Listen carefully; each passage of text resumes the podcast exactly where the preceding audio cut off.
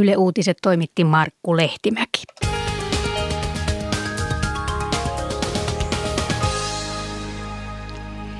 Ja tie, tielle yksi Lohjalle liikennetiedote siellä liikennejärjestelyt ovat muuttuneet 3,9 kilometrin matkalla.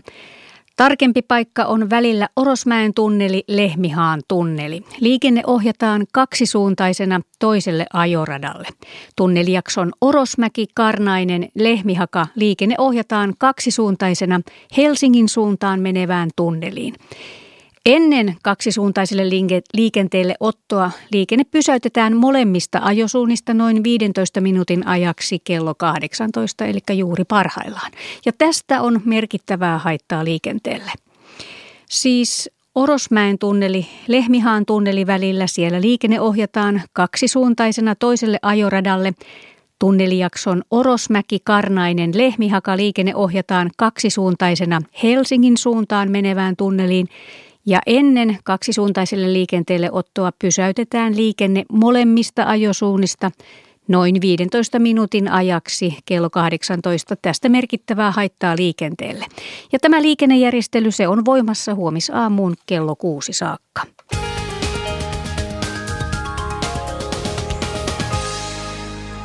Nyt Radio Suomessa ohjat ottaa Pirkka-Pekka Petelius, luontoillan isäntämme.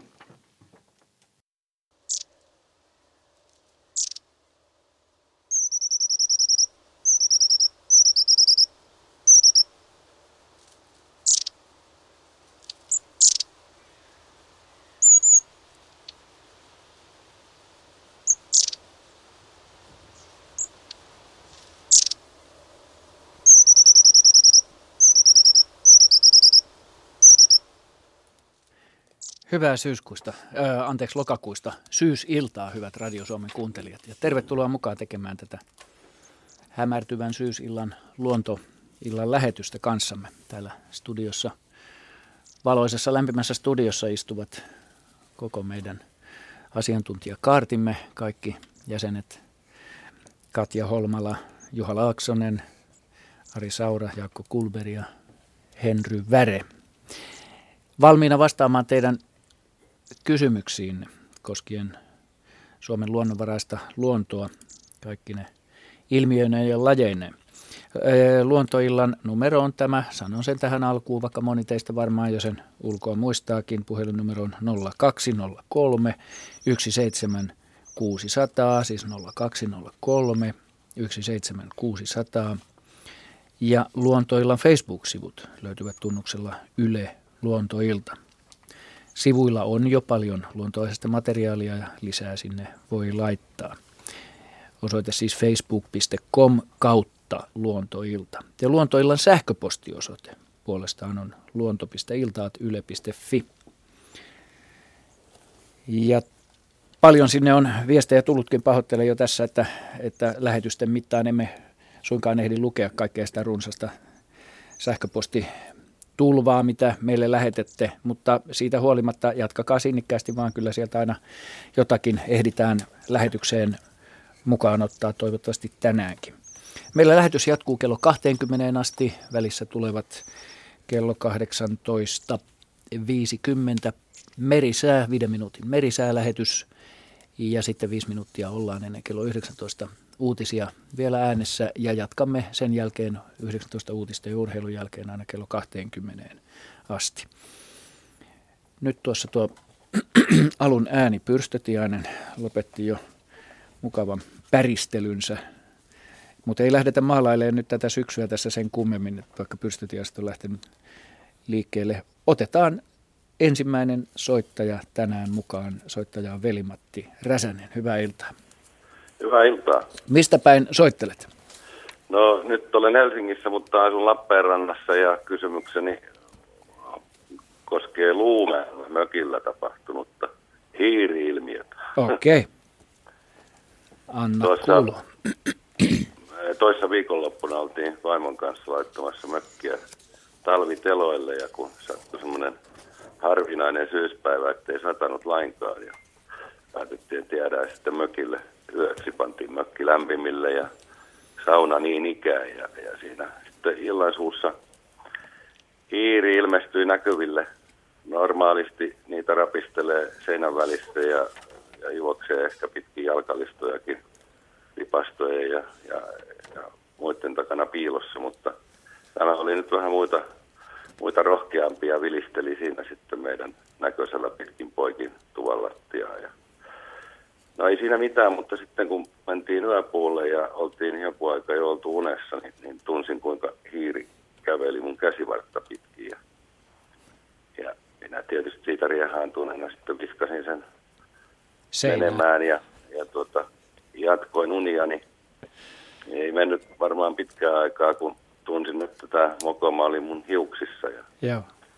ja tuota, sitten päätin, että no jos vaikka sitten saisi sen verran unta, että panee valot päälle, että se ei, ei sitten niin olisi seurallinen.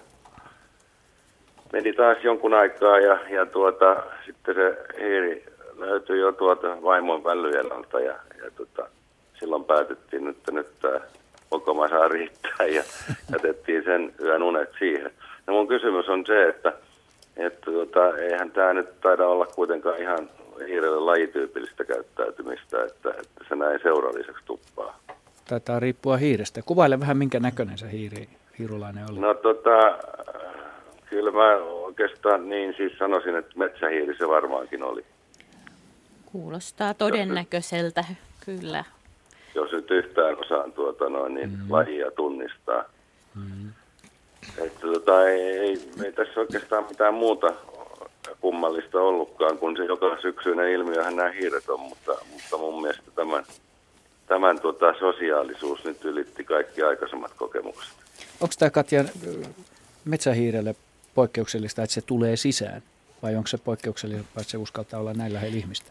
No ehkä enempi, enempi se, että niin kuin moneen kertaan hakeutuu ihan ihmiskontaktiin, näin, näinkin läheiseen kontaktiin. Että toki niitä metsähiiriä tai metsähiiren keräämiä kätköjä tai jonkunlaisia pesärakennelmia voi mökeiltä välly, vällyjen välistä löytää, mutta harvemmin siellä ihan yhtä aikaa kuin itse on, niin löytää, löytää sen hiiren. Että, et sinänsä sanoisin, että poikkeuksellinen yksilö, yksilö niin, siellä käymässä niin. teidän luona. No hiiretkin ilmeisesti degeneroituu.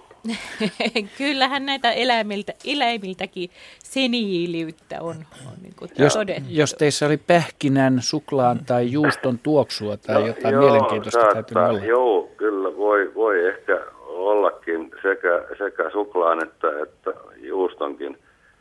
No aamullahan tämä mokoma sitten, niin tuota, kun meillä on puoliparvi rakenne siinä, niin tuota, sitten kun vaimo rupesi äh, siinä puoli viiden aikaan, kun meille riitti tämä, tämä tuota, yhteinen seuranpito, niin tekemään aamiaista ja katsoi, katsoi sitten pöydän, niin ja huomasin sohvalla istuessani, että tuota, tämä hiirimokoma killitti siellä tuota, ää, parrun päällä ja, ja, ja tuota noin, niin voisiko sanoa, että kateellisena seurasi meidän meidän aamiaistarjoiluja.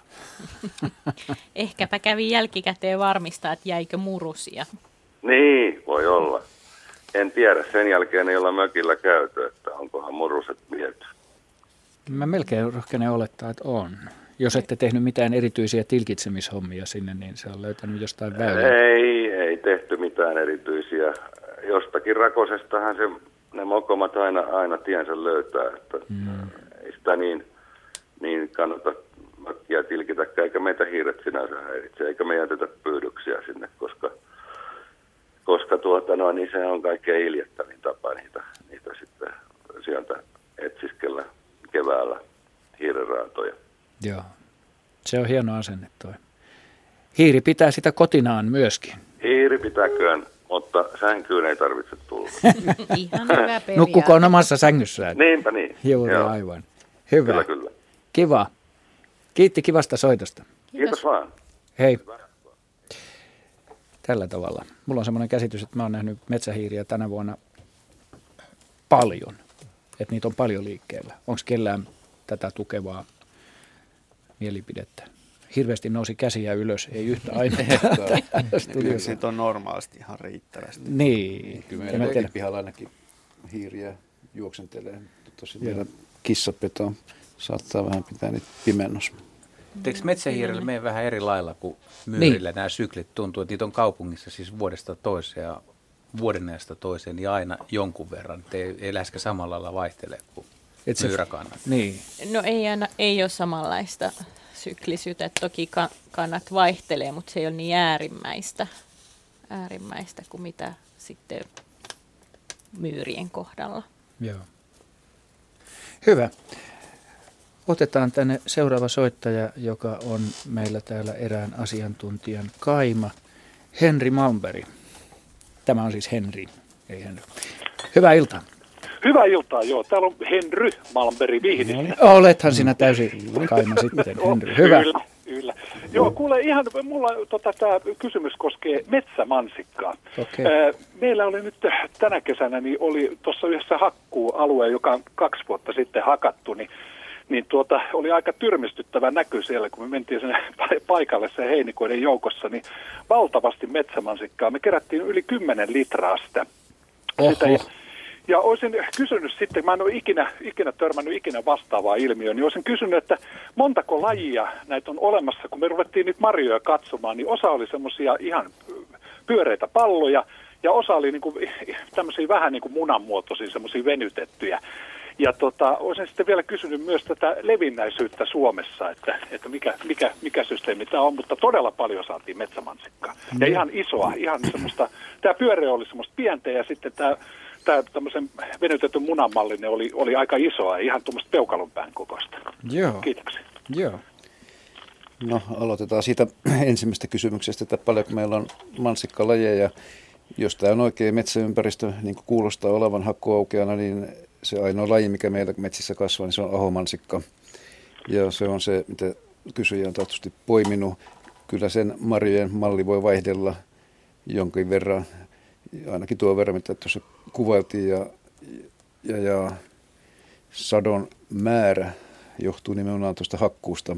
Se metsän pohja ei ole turmeltunut, mutta siellä on valoisuus lisääntynyt erittäin paljon ja siitähän ahomansikka tykkää.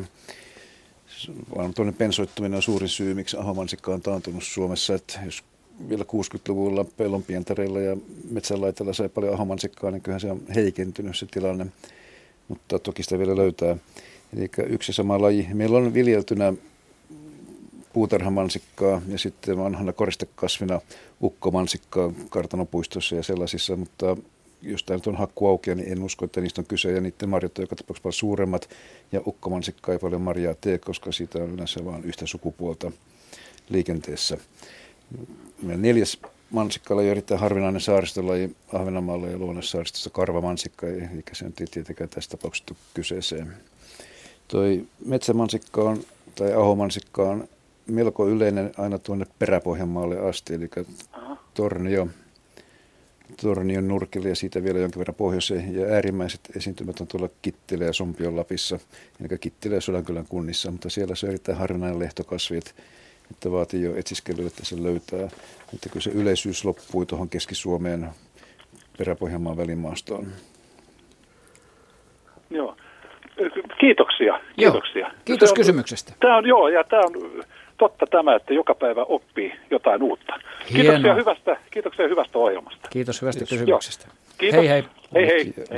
Juha haluaa Mä, mä, kysyisin Henryltä, kun Henry on myös tunnetusti historian ystävä, niin tämä sanonta oma maa mansikka, muu maa mustikka, niin siinä ei käsittääkseni vertailla marjojen makue, makuja, vaan se perustuu siihen kasvi, ka, kas, kaskitalouteen, että, Joo, on, että kun on kyllä. raivannut kasken, niin se on omaa maata ja se on mansikkaa. Joo. Mustikkaa, mustikkaa saa metsissä poimia kuka tahansa ja ne on Kyllä se näin menee, että 1700 ja vielä tuot- pitkällä 1800-luvulla Suomen vallitseva viljelytalous oli kaskeaminen ja sen seurauksena Suomi on ollut varmaan aika mansikkainen, mans, mansikkapaikka.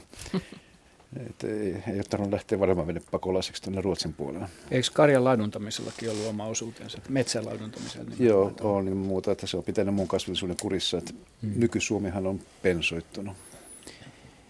Näin. Ja Jaska haluaa vielä. Niin, mites tota, niin mä kuulin semmoisen huhun, että näistä tuli nyt hanhikkeja sitten, että Joo, Jaska haluaa tuossa Spread. knoppailla. pailla, Niin. että hanhikit ja mansikkahan on erittäin läheisiä sukulaisia keskenänsä ja on täysin perusteltu pitää niitä saman sukun kuuluvana, mutta näihin taksonomian kiimuroihin ehkä ei nyt mennä sen syvemmälle, mutta mansikka ja hanhikki kaikki lait risteytyy keskenään. Tuleeko niistä sitten mansikkeja? Sanooko ne muu? Tai hansikkaita. Mutta me, ei- me ei syödä hansikkeita. Ei, hansikkaita.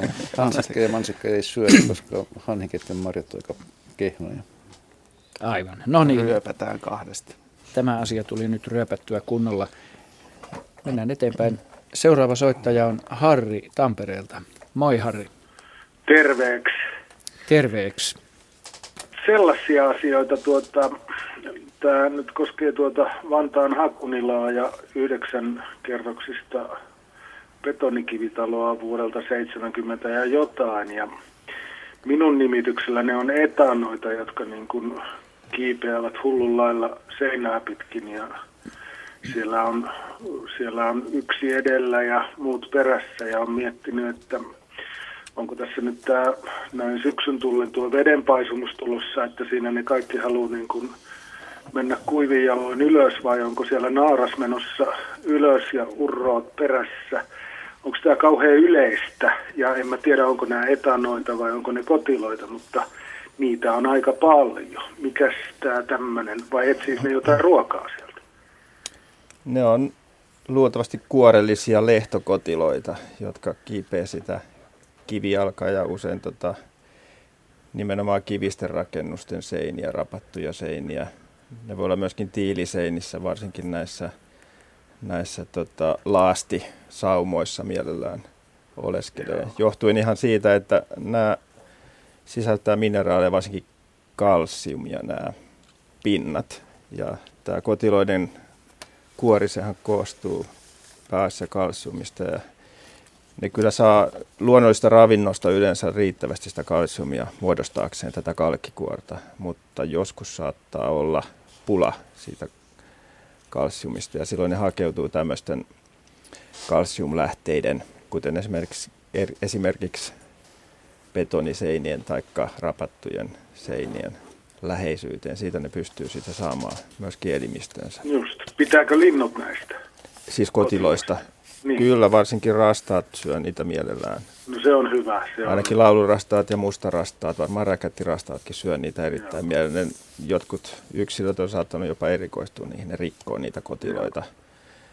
Ja sitten ei ne yleensä niitä kuoria syö, mutta että nokkivat sieltä sisältä sen lihaisen ytimen.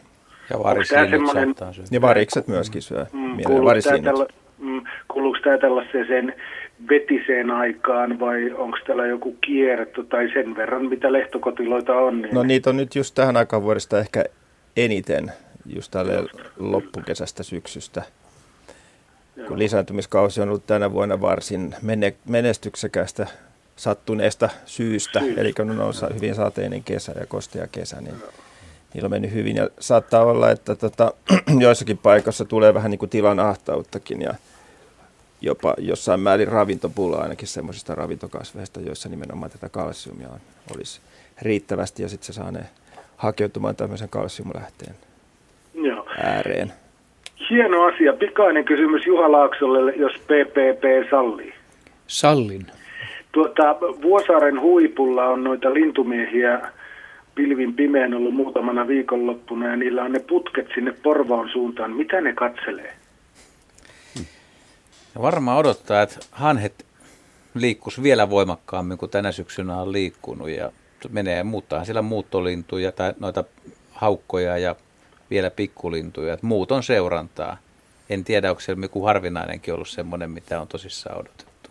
No niin, mietin tässä, kun yritin kuulostella siinä, että erilaisista kiljukotkista ja muista siinä puhuttiin, mutta tuota, lähdin sitten kauas, mutta hauska kuulla. Se on mukava paikka, kun kattelee tuolla noita ää, netti, netin kautta erilaisia asioita, niin Vuosaaren huipusta puhutaan aika vähän, mutta se on kyllä pääkaupunkiseudun sellaisia aika huippuja ja ainakin nämä herra lintumiehet ovat huomanneet. On, ja Vuosaari on muutakin kaupungin hienompia alueita. Kyllä, kyllä. Henri, Kiitoksia Henri teille. uskaltaa puhua, Kiitos itsellesi. Hyvää puolella. syksyn jatkoa. Kiitos samoin, hei. Moi.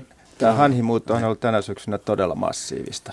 Että on- ainakin mä oon sattunut mahtavien hanhiparvien alle. Joo, ja siis monessakin niitä lintuja on siis jäänyt paljon. Et, et, et silloin kun se muutto syyskuun loppupuolella alkoi, varsinkin valkoposkihanheen muutto, niin kelit, kelit pakotti tai pysäytti ne. Että siinä on Iitistä itääpäin ne on ollut, ollut siis ilmeisesti satoja tuhansia mm. valkoposkihanhia pelloilla. Mm. Mutta kyllä niitä menee tässä ihan, ihan sisämaan poikkikin, niin Joo, sieltä, sieltä on osa parvista lähtee, ja sitten on myös tunrahania ja metsähanhia, että sieltä muutakin kaveri Joo. on liikkeellä. Että, tota, Joo. Kyllä on hieno hanhisyksy. Niin, samaten kurkimuutto on ollut mahtavaa, ainakin tässä Suomenlahden rannikolla tänä syksynä. No ne lintumiehet varmaan rupeaa tässä näihin aikoihin venälle niitä maakotkia, kun sitten kun tulee paremmat kelit, niin... Ai niitä... kylmät pohjoiset virtaukset. Mm-hmm ikivanhat kotkakelit mm. lokakuun puolivälin niin. jälkeen mm. tai puolivälissä. Se on varmaan se, mikä nyt tällä hetkellä rupeaa Otetaan tähän, voisi ottaa tähän väliin yhden, yhden kuvallisen, kuvallisen kysymyksen. Tässä ennen kuin otetaan seuraava soittaja, jos soittaja malttaa odottaa siellä linjalla. Öö, hyvät kuulijat, niin näitä kuvia te näette öö, täältä sivulta yle.fi kautta luontoilta. Tässä on tämmöinen teksti, jonka kuva Tuula Toropainen Varkaudesta on lähettänyt. Tekstillä ihmettelin loppukesästä, kun karviaismarjat hävisivät totaalisesti kolmesta pensaastamme. Ensi ajatus oli, että linnut olivat olleet asialla, mutta toisaalta vähän epäilytti, kun punaherukoitahan ne yleensä syövät. Siivosin jokin aika sitten marjapensaiden alustoja heinistä, jotta lannoitten ö, levittäminen olisi helpompaa. Kas kummaa, mitä hän paljastui punaherukkapensaan alta. Iso kasa karviaisia, jotka oli kasattu syvään kuoppaan ja ne oli reikiä täynnä ja sisällys oli syöty. Kysymys kuuluu, mikä eläin on ollut asialla? Ja tässä on kuva, jossa todella on punaisia karviaisia maassa läjä pienessä syvennyksessä kuopassa kenenkähän alueelle tämä meistä kuuluisi. Katja näyttää viittaavan ja Jaska osoittavan Katjaa. Kyllä tässä näitä katsoo kuvasta, niin näissä on ihan selkeästi niin semmoinen toinen sivu nakerrettu auki ja ehkä tällä sanavaliltaan nakertaa niin johdattaa ajattelee, että kyseessä on pieni, pieni jyrsiä ja veikkaisin metsähiirtä, että mm. metsähiirellä esimerkiksi pähkinöiden syöntitapa on nimenomaan semmoinen, että se nakertaa toisen kyljen kuoresta auki ja sitten ö, nakertaa sen si- sisällön sieltä ulos. Eli tässä näkeekin, että nämä ovat aivan o- onttoja, mutta se muoto on säilynyt näissä marjoissa. Että, et ei, eikä myöskään selvästikään ole mennyt kenenkään eläimen ruoansulatuskanavan läpi. Että, että tämä, tällaista. Ja varmaan, varmaan näissä karviaisissa eniten hiirtä kiinnostaa nimenomaan ne siemenet. Henry varmaan voi peesata täällä, Joo, että ne, se, se sisältää karviasmarja aika paljon siemeniä Joo, itse asiassa. siemeniä on paljon ja siemenissä on erittäin Energia. paljon energiaa, että mm. sitä se hiiri sieltä kaipaa. Mm. Mm. Eikä niinkään se marjan hedelmä. No en mä usko, että siitä mm. onhan siinä toki sokereita siinäkin, että mm. siitäkin saa, mutta kyllä mä luulen, että se on niin vielä parempi ravinnon lähde. Valkuaisaineet ja, ja rasvat. energiat ja rasvat ja sitten sinne siemenen Siis, siis tietääkö se hiiri, missä on energiaa vai mikä on hyvää? Kyllä se tietää. Kyllä se tietää. Joo. Tämä oli taas pitkä keskustelu. Kiipeileekö Katja siellä sitten oksistossa hakemassa? Taitava kiipeilijä. Kyllä, erittäin. Ja voi kiivetä siis puun oksistonkin korkealle, että nakertaa kannan todennäköisesti karviaisista poikki ja tiputtaa alas ja menee sitten. Mistä ei. sä tietää, että siellä karviaisen sisällä on ne siemenet? Mä luulen, että se, opittua? se on yrityksen ja erityksen niin. kautta opittu asia, että kyllä niin, tai... sitten se siirtyy poikaselta eteenpäin mm. sukupolvien läpi. Ja onhan niillä niin. tarkka hajuaisti. Niin. On. Mun mielestä metsähirtä voisi vielä kehua tämän mm. hyppytaidon kannalta, koska sehän on ihan valtava kova ponnistaja. Mm. Siinä se on, me, me, niin menee, siinä, mm. siinä se on niin ykkönen. Mä oon nähnyt metsähiiren tota niin, parvekkeen alapuolella siis niin kuin, että se on ollut hivuttautumassa. Kun mä oon mennyt parvekkeen alle, niin se on ollut siellä niin kuin jäykkänä niin kuin katossa kiinni. Ja toivon, että kukaan ei huomaa sitä. Sitten kun rupesin katsoa sitä, niin se pudottautui juoksi tiehensä. Ja jos nyt vielä kehutaan sitä muutakin, niin onhan se yksi kauneimpia hiirulaisia. Musta se flavikollis vaalea kaulus, Suuret silmät ja isot, isot korvat. korvat ja pitkä häntä ja sut ja kautus. Ha- okay. Haisee muuten kyllä ihan Mukavalle, tuoksuu, sanotaan tuoksuu. No niin, otetaan seuraava soittaja, Jaska hiljaa, seuraava soittaja mukaan. Olenko oikeassa? Sukunimi on Karppanen. Alli Kuopiosta soittaa joka tapauksessa. Moi. Kyllä, kyllä. Tervetuloa minä, mukaan. No niin, kiitos. Mäpäs kerron teille semmoisen jutun, kun rastaitten tämä muuttoaika oli paljon oli rastaita tässä puussa, puissa näissä ja minä siivosin tuossa saunan eteistä ja kuulin, kun rastas parkasi. Mä että aha, nyt jäti, jäi jonkun saaliksi ja meni tuohon ovelle. Niin sitten kuului kyllä semmoinen hirveä ääni, että muistutti kissan ääntä, semmoisen äkäisen kissan ääntä. Ja minä itse pidän, että se on varpuspöllö, koska tässä on ollut varpuspöllö. Ja on nähnyt ja sitten keväällä oli tässä avokuistilla niitä oksennuspötköjä. En mennyt katsomaan sitä sinne, mä antaa syödä sen rauhassa, mutta seuraavana päivänä menin, se oli syönyt sen tuossa pihamaalla. Ja aikaisemmin olin kuullut kanssa sen, sen hirveän äänen, mutta en silloin tiennyt, että mikä se on. Mm. Että varpuspöllöstä lähtee tämmöinen kauhea ääni. Ja kissapöllökö ei ole varpuspöllö? No. Ei, joo, mutta, var, mutta eikö varpuspöllöstä lähde aika kaunis ääni? Sehän on semmoinen punatulkkumainen vihellys. Mutta tuskin se niin siinä saalistaessaan niin, niin on, mutta mutta kun se on saaliin saanut mm. ja se tulee häirityksi. Mutta mut, mut näittekö te tosiaan, että se, siis onko tämä otaksuma Tämä taustalla, te näitte, että se on varpuspöllö? Taustalla kuuluva ääni on varpuspöllön laulu. No, sen, sen minä tiedän sen, mutta kun häiritään, kun se on saanut saaliin, rastaan. Mikä se muu voisi olla?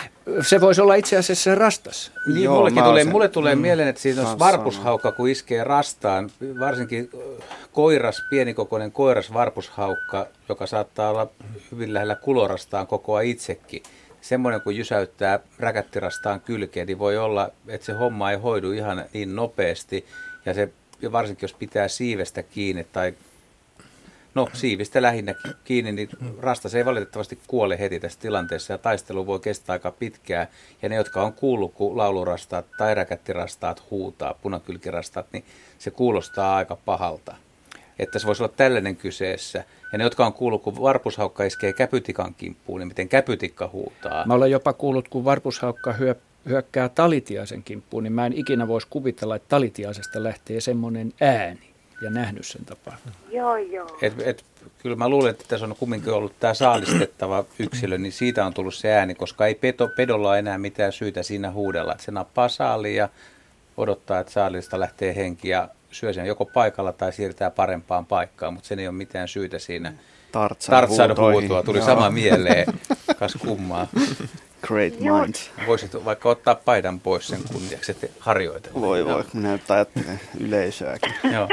Mut, minä mut, luulin, mut, että mut, se tosiaan, että minä menin häiritsemään siihen. No, kun no siis menin ovelle, niin silloin kuului tämä. Tämmöisiä tapauksia esimerkiksi kaupungissa ja kesämökeillä, miksei ma- ma- maalaistalojen pihoilla ja siis omakotitalojen pihoilla, että, että varsinkin syksyllä, kun on muuttoaika, varpushaukkoja näkee päivittäin, myös kanahaukkoja. No, pöllötkin on mahdollisia, kun niitä, niitä lintuja on siellä ja ne saalistaa, niin aina joku iskee jonkun ja saattaa jäädä vaikka oven eteen syömään ja sitten pakostakin tai sattumalta niitä häiritsee. Ja joskus törmää semmoisiinkin yksilöihin, että se varpushaukka jää syömään siihen hyvin lähelle tai kanahaukka, että ne ei poistu. Ja kun varovasti liikkuu, niin voi, voi aika läheltä seurata, mutta sitten kaikki nopeat liikkeet – varomattomat liikkeet aiheuttaa sen, että se lintu poistuu. Ja sitten on vielä kaksinkertainen huono tuuri on musta se, että, että jos lintu, se tiedetään ja se kuuluu luonnon kiertokulku, että varpushaukka nappaa pikkulinnun, sille ei voi mitään, mutta sitten jos itse ajaa sen varpushaukan pois, sitten se pikkulintu jää kuolena siihen maahan ja varpushaukka jatkaa muuttua, niin sitten tulee vähän huono, huono tunnelma, koska sitten se on vähän turha saalis. Just, mutta kaamea on se ääni, mitä lähti. Ihan niin kuin semmoinen äkäinen kissa rääkysi. Joo, se, se kyllä pitää paikkansa, mutta hädässä, no, se, hädässä se ääni kuullaan. No, kiitoksia selvityksestä. Kiitos, kiitos ja hyvää no niin. syksyn jatkoa. Kiitos samoin. Moi, hei, hei. moi, moi. Otetaan tähän väliin taas Jaskalle ei ollut kauheasti töitä tässä. Niin otetaan yksi kysymys, joka liittyy tähän syksyyn, mistä ennen lähetystäkin puhuttiin, hirvikärpäsistä. Timo Kaskinen on lähettänyt sähköisesti kysymyksen, kuinka paljon pakkasta, tämä on, tämä on tullut jo syyskuun puolella tämä kysymys, mutta pidettäköön sitä edelleenkin ajankohtaisena. Kuinka paljon pakkasta hirvikärpänen kestää? Olimme menossa puolukka metsään, jolloin yllätti mm, hirvari parvi, siis hirvikärpäsparvi. Niitä oli varmaan satoja.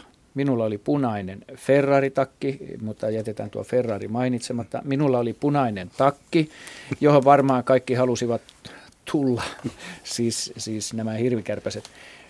Takki. Siis siihen Ferrari-takkiin. niin. E, tuota, takki oli aivan täynnä kärpäsiä. Laitoin takin muovikassiin ja pakastimeen, jossa se oli seitsemän tuntia. Otin takin pois pakastimesta ja napin hirvareita lasiin. Hetken lämmettyään kaikki alkoivat osoittaa elonmerkkejä. Herää kysymys talven kestävyydestä. No ainakin 18 astetta. No mutta tämähän on hyvä jo tämmöinen empiirinen testi on ollut tässä näin, että ainakin se seitsemän tuntia kestää tuollaista pakaste. Onko tästä Jaska, Jaska mitään tietoa? On sitä varmasti tutkittu. Mä totean vaan tänne, että näähän jatkaa eloa hirvessä koko talven ylitse. Että mm. Vaikkei se nyt ehkä välttämättä niin kylmissä olosuhteissa olla, koska ne pyrkii tietenkin olla aika lähellä nahkaa, nahkaa ja ravintolähdettä näin Iholla, ollen. Mutta onhan ne karaistuneita eläimiä. Jokainen, joka on joskus vähän – päästänyt niistä ilmoja pihalle, on huomannut, että ne on aika kuivakkaa olosta porukkaa, mm. eli siellä ei ole paljon sellaista tavaraa, mikä jäätyy. Ei edes ilmaa paljon, kun se että pitää ulos päästettävää. Toteenpahan vaan, että karastuneita eläimiä ja, ja niin tosiaan ne heidän kannaltaan optimiolosuhteissa niin viettää koko talven hirvessä, että mm. siellä voi olla jopa kylmempääkin kuin miinus 18 astetta. Mm. Mutta kyllä niiden määrä vähenee kuitenkin syksyn loppuun mennessä. Että kyllä tämä aktiivisuus kuitenkin hiipuu. Hei, onko tämä ollut huono hirvikärpäs syksy vai kuvastaako tämä mun huonoa retkeilyaktiviteettia? Olen kyllä ollut Helsinki Hankoakselilla, mutta en paljon pohjoisemmassa enkä, enkä tuolla oikeaan aikaan ja mulla on tosi vähän havaintoja. Kyllä Nuuksiossa toi mun havainnot tukee tuota samaa. No, samaa mikä sen sijaan tuolla Itä-Suomessa lähellä rajan pinta oli aivan tolkuttomasti hirvikärpäsiä. Ja syyskuun alussa Lohjanurkilla oli kyllä hirvikärpäsiä, mutta sanotaan, että tosi paljon oli kuitenkin. Se, mutta, voi, se voi tietysti vaikuttaa, että kun kelit on ylipäätään ollut hieman ehkä ilemmät kuin aikaisempina syksyinä ja, ja vettä on satanut enemmän, niin se on sitten lentäville hyönteisille aina vähän niin kyllä se varmasti hirvikärpisten lentoaktiviteettiin vaikuttaa se lämpötila hyvin Kyllä paljon, joo, että kun kostea sää, niin se ei ole ehkä niin tehokasta kyllä. se niiden niin kuin, niin kuin hakeutuminen. Mutta kyllähän kaikki talvehtivat, aikuisena talvehtivat hyönteiset, niillä on aika hyvät pakkasnesteet, että pakkasta saa tulla aika paljonkin eikä henki lähde välttämättä. Joo, mutta tosiaan kyllä se nyt pieni ylläri, tosin se oli vain seitsemän tuntia, että 24 mm. tuntia olisi voinut olla niin kuin vähän eri juttu niin. sitten. Että Mm. se ei ole kovin pitkä.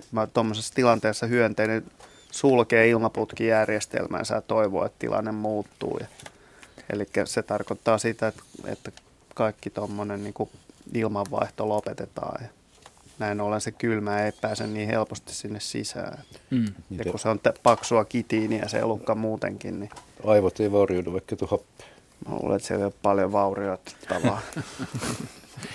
Hyvä. No niin, kello on tässä 20, joo, 37, 18.37 tulee kohta. Ehditään ottaa vielä muutamia soittoja tähän mukaan ennen merisäätä. Hannes Tiira on seuraava soittaja, vanha tuttumme. Hyvää iltaa. Kiitos, kiitos. Hyvää iltaa teille. Meillä täällä Porin suunnalla ei juurikaan ole ongelmaa näistä hirvikärpäsistä, mutta sen sijaan tähtikudos pistiäinen – niminen pikkuveikko on tehnyt isoa tuhoa tuolla Yyterin metsässä parisataa hehtaaria.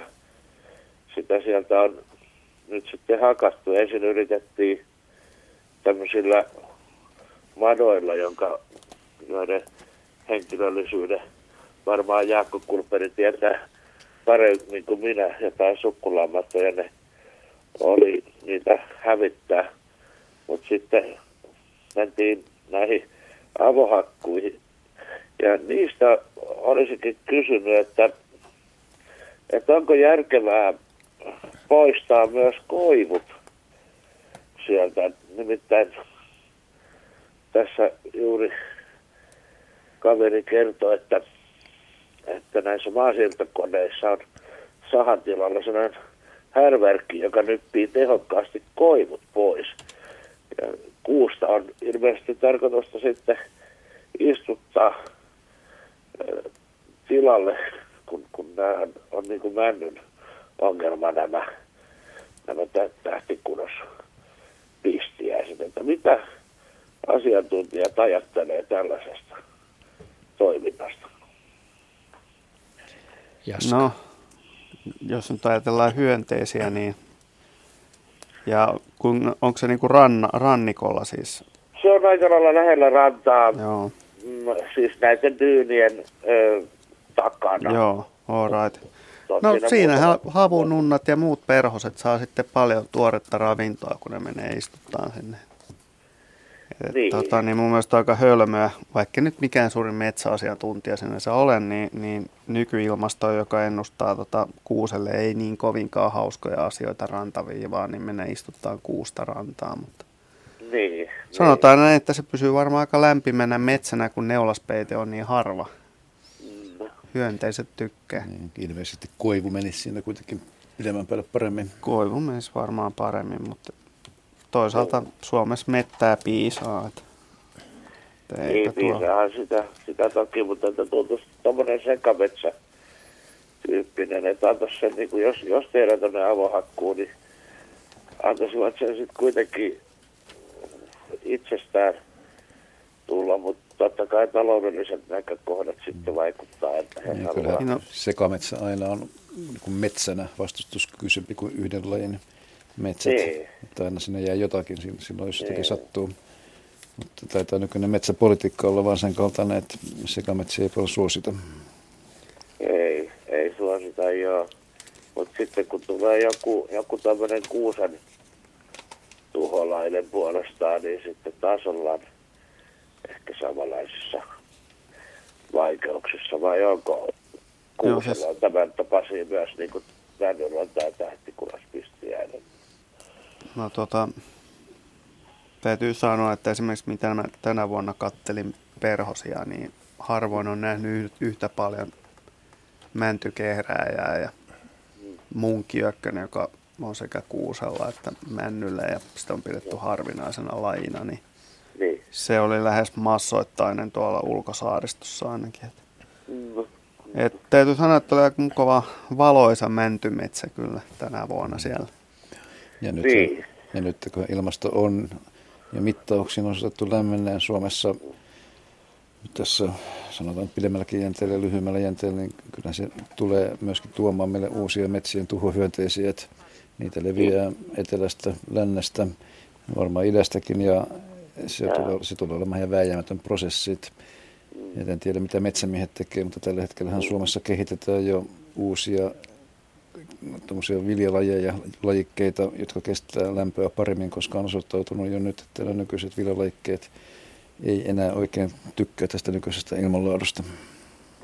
Sitä mä oikeastaan eniten olen ihmetellyt, että minkä takia tammea ei ruveta enempää istuttaa, koska se on niin. aika hyvä, hyvin kasvava puu. On, kyllä on ruvettu. On, joo, kysy, erät on ruvenneet Joo, erät kasvattaa ja se on nopea pyökki, pyökki kasvaa ihan kivasti nykyään joo. kanssa ja tekee itävää siementä. Joo. Kestääkö mänty talvea tuolla pohjoisempana Suomessa sitten? Toivottavasti kukaan ei tajua ryhtyä siihen. Että... Mm, kyllä ne mäntymetsät tulee pysymään Suomessa me pitkälläkin jänteellä, että sitä ei kannata mietiskellä. Että Suomi on niin pitkä maa, että nämä asiat tapahtuu kuitenkin siihen hitaasti. Mm. Hyvä, kiitos Hannes kivasta kysymyksestä ja hyvää syksyn jatkoa sinne Poriin. Ehditään ottaa seuraava soitto. Tässä otetaan suoraan Pauli Naukkarinen Parikkalasta. Tervetuloa mukaan lähetykseen.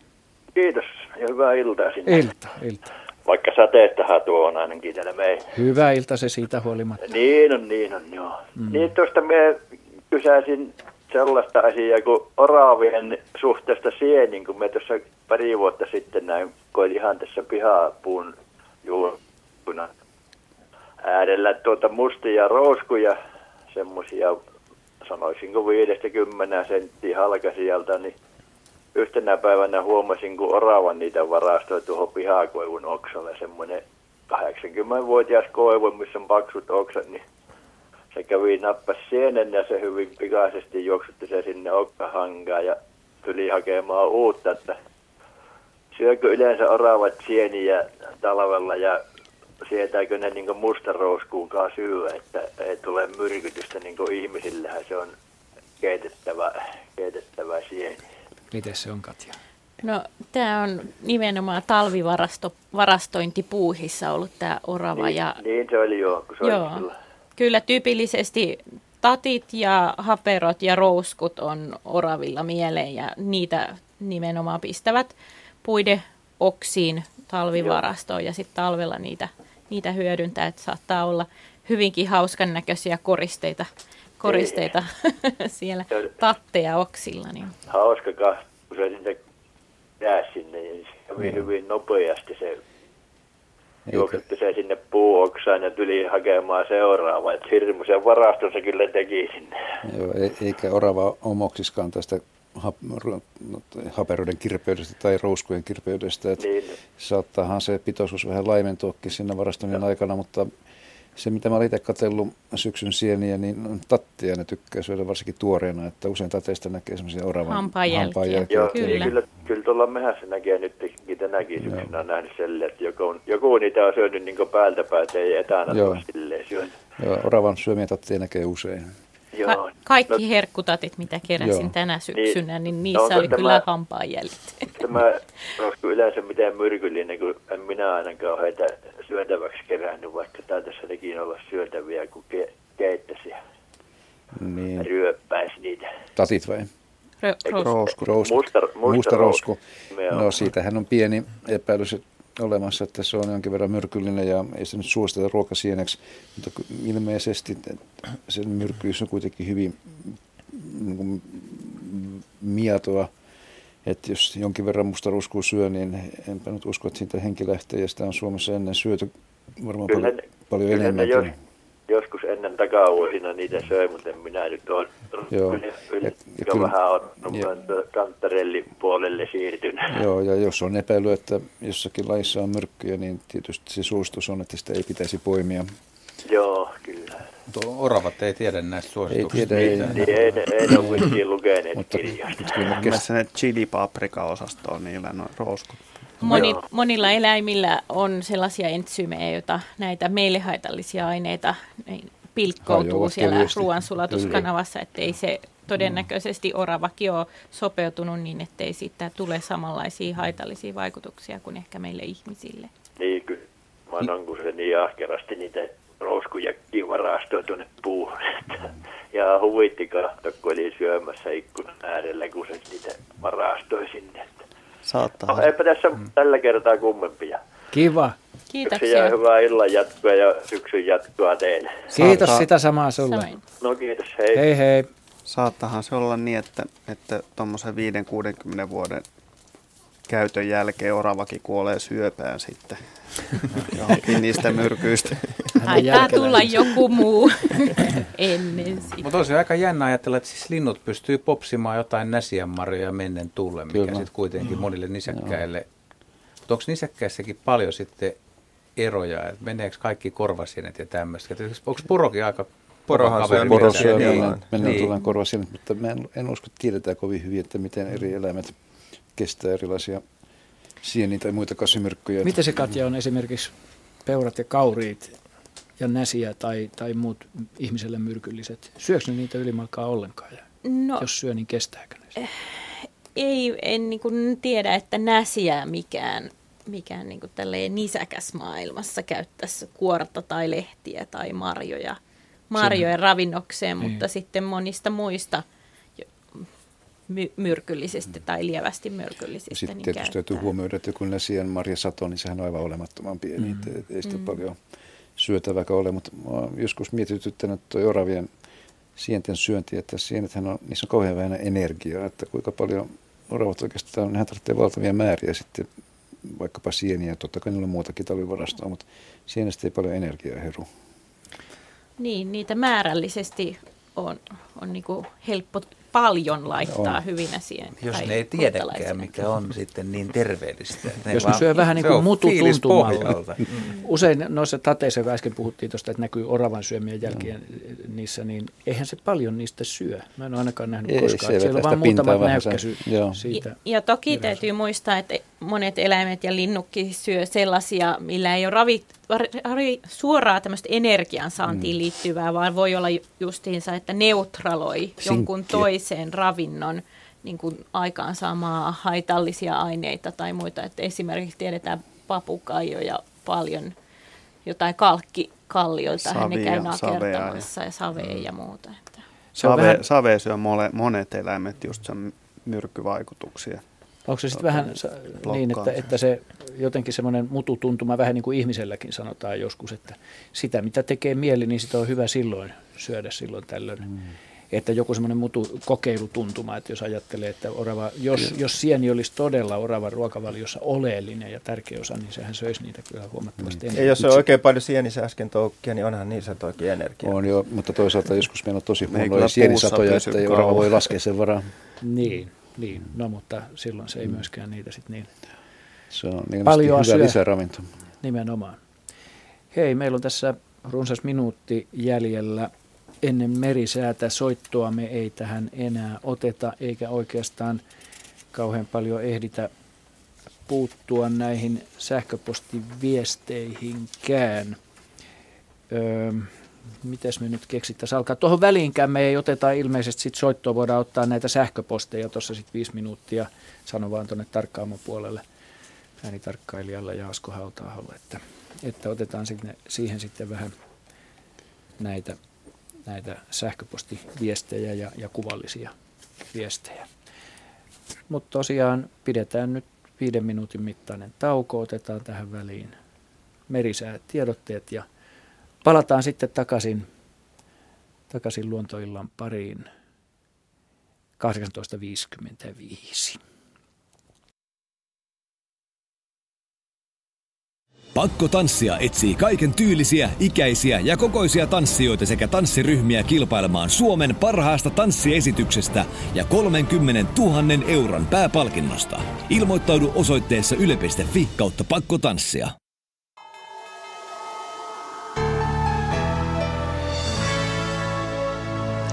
Säätiedotus merenkulkijoille kello 18.50. Kovan tuulen varoitus Suomenlahti ja Pohjois-Itämeri, lännen ja lounaan välistä tuulta 14 metriä sekunnissa. Huomautus veneilijöille Ahvenanmeri, Saaristomeri, Selkämeren eteläosa ja Saimaa, lännen ja lounaan välistä tuulta 12 metriä sekunnissa. Selkämeren pohjoisosa merenkurkku ja perämeri lounaistuulta 12 metriä sekunnissa. Siis kovan tuulen varoitus Suomenlahdella ja Pohjois-Itämerellä, lännen ja lounaan välistä tuulta 14 metriä sekunnissa. Huomautus veneilijöille Ahvenanmeri, Saaristomeri, Selkämeren eteläosa ja Saimaa, lännen ja lounaan välistä tuulta 12 metriä sekunnissa. Selkämeren pohjoisosa merenkurkku ja perämeri lounaistuulta 12 metriä sekunnissa.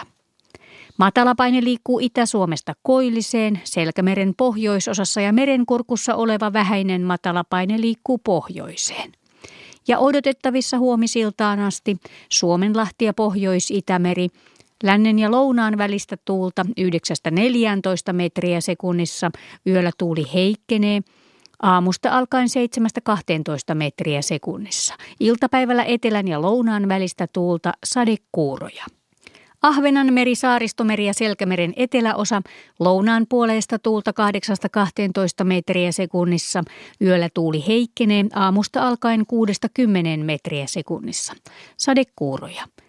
Selkämeren pohjoisosa, merenkurkku ja perämeren eteläosa, etelän ja lounaan välille kääntyvää tuulta 4-8 metriä sekunnissa, aamupäivästä alkaen voimistuvaa lounaistuulta 7-12 metriä sekunnissa, sadetta tai sadekuuroja. Perämeren pohjoisosa idän ja kaakon välistä tuulta 4-8 metriä sekunnissa, iltapäivällä lounaaseen kääntyvää ja voimistuvaa tuulta 7-12 metriä sekunnissa, sadetta tai sadekuuroja. Ja Saimaalla lännen ja lounaan välille kääntyvää tuulta 7-12 metriä sekunnissa, Huomenna tuuli heikkenee päivällä lounaistuulta 4-8 metriä sekunnissa. Sadetta tai sadekuuroja. Ja odotettavissa torstai-illasta perjantai-iltaan Suomenlahti, Pohjois-Itämeri, Ahvenanmeri, Saaristomeri ja Selkämeri, etelän ja lännen välistä tuulta. Yöllä kovan tuulen todennäköisyys on 30 prosenttia, päivällä tuuli heikkenee lännestä alkaen. Merenkurkku ja perämeri, Lounaistuulta alle 14 metriä sekunnissa, yöllä tuuli kääntyy itään, huomenna päivällä pohjoisen puoleista tuulta. Kovan tuulen todennäköisyys on 15 prosenttia. Sitten rannikkoasemien säätiedot tänään kello 18. Haapasaari lämpötila 10 astetta, länsituulta 10 metriä sekunnissa, pilvistä, näkyvyyttä 35 kilometriä. Kotkarankki 9, länsilounas 7. Orengrund 8, länsiluode 11, Emäsalo 8, länsi 11. Kalpoidegrund 9, länsi 11. Eestiluoto länsituulta 7 metriä sekunnissa. Harmaja 8, länsi 7, pilvistä, näkyvyyttä yli 50, mäkiluototiedot puuttuvat. Bogashär 8, länsi 2, puolipilvistä 40 kilometriä, Jussarö 9, Etelä-Lounas 4, selkeä, näkyvyyttä yli 50. Hankotulliniemi 10, Lounas 9, Russarö 10, Länsi-Lounas 9. Veenö 11, Länsi-Lounas 8, Yyttö 10, Länsi-Lounas 10, vesikuuroja 18 kilometriä näkyvyyttä. Bukshär 10, Lounas 10, Ristna 11, Länsi-Lounas 8, pilvistä 18 kilometriä. Gotska Sandön 10, Lounas 8, 20, Rajakari 9, Kaakko 5. Fagerholm 10, Lounas 6, Kumlinge 10, Etelä-Lounas 6, melkein selkeä 29 kilometriä. Nyham 10, Lounas 11, 30, Märket 10, Lounas 8. Isokari 10, Etelä 8, pilvistä 30 kilometriä, Kylmäpihlaja 8, Kaakko 7, Vesikuuroja 30. Tahkoluoto 9, Kaakko 8, Pilvistä 45 kilometriä. Kristiinan kaupunki Karhusaari 8, Etelä-Kaakko 3, Bredskär 8, Kaakko 3. Strömmingsbodan 9, Etelä-Kaakko 7, Valassaaret 7, Kaakko 3. Kallan 6, Kaakko 6, Tankkar 6, Itä-Kaakko 5, heikkoa vesisadetta 12 kilometriä. Ulkokalla 6, Itäkaakko 8, Nahkiainen 5, Itäkaakko 7. Raahen 4, Itä 3, näkyvyyttä yli 50. Oulu Vihreäsaari 3, Itä 4, näkyvyyttä yli 50. Marjaniemi 3, Itä 2 5, pilvistä 35 kilometriä.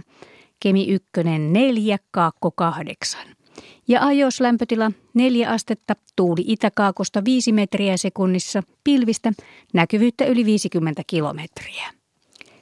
Meriveden korkeus mitattu tänään kello 17, Kemi plus 15 senttimetriä, Oulu plus 9, Raahe plus 16, Pietarsaari plus 25, Vaasa plus 27, Kaskinen plus 30, Mäntyluoto plus 27, Rauma plus 25, Turku ja Föglö plus 21, Hanko plus 20, Helsinki plus 19 ja Hamina plus 34 senttimetriä.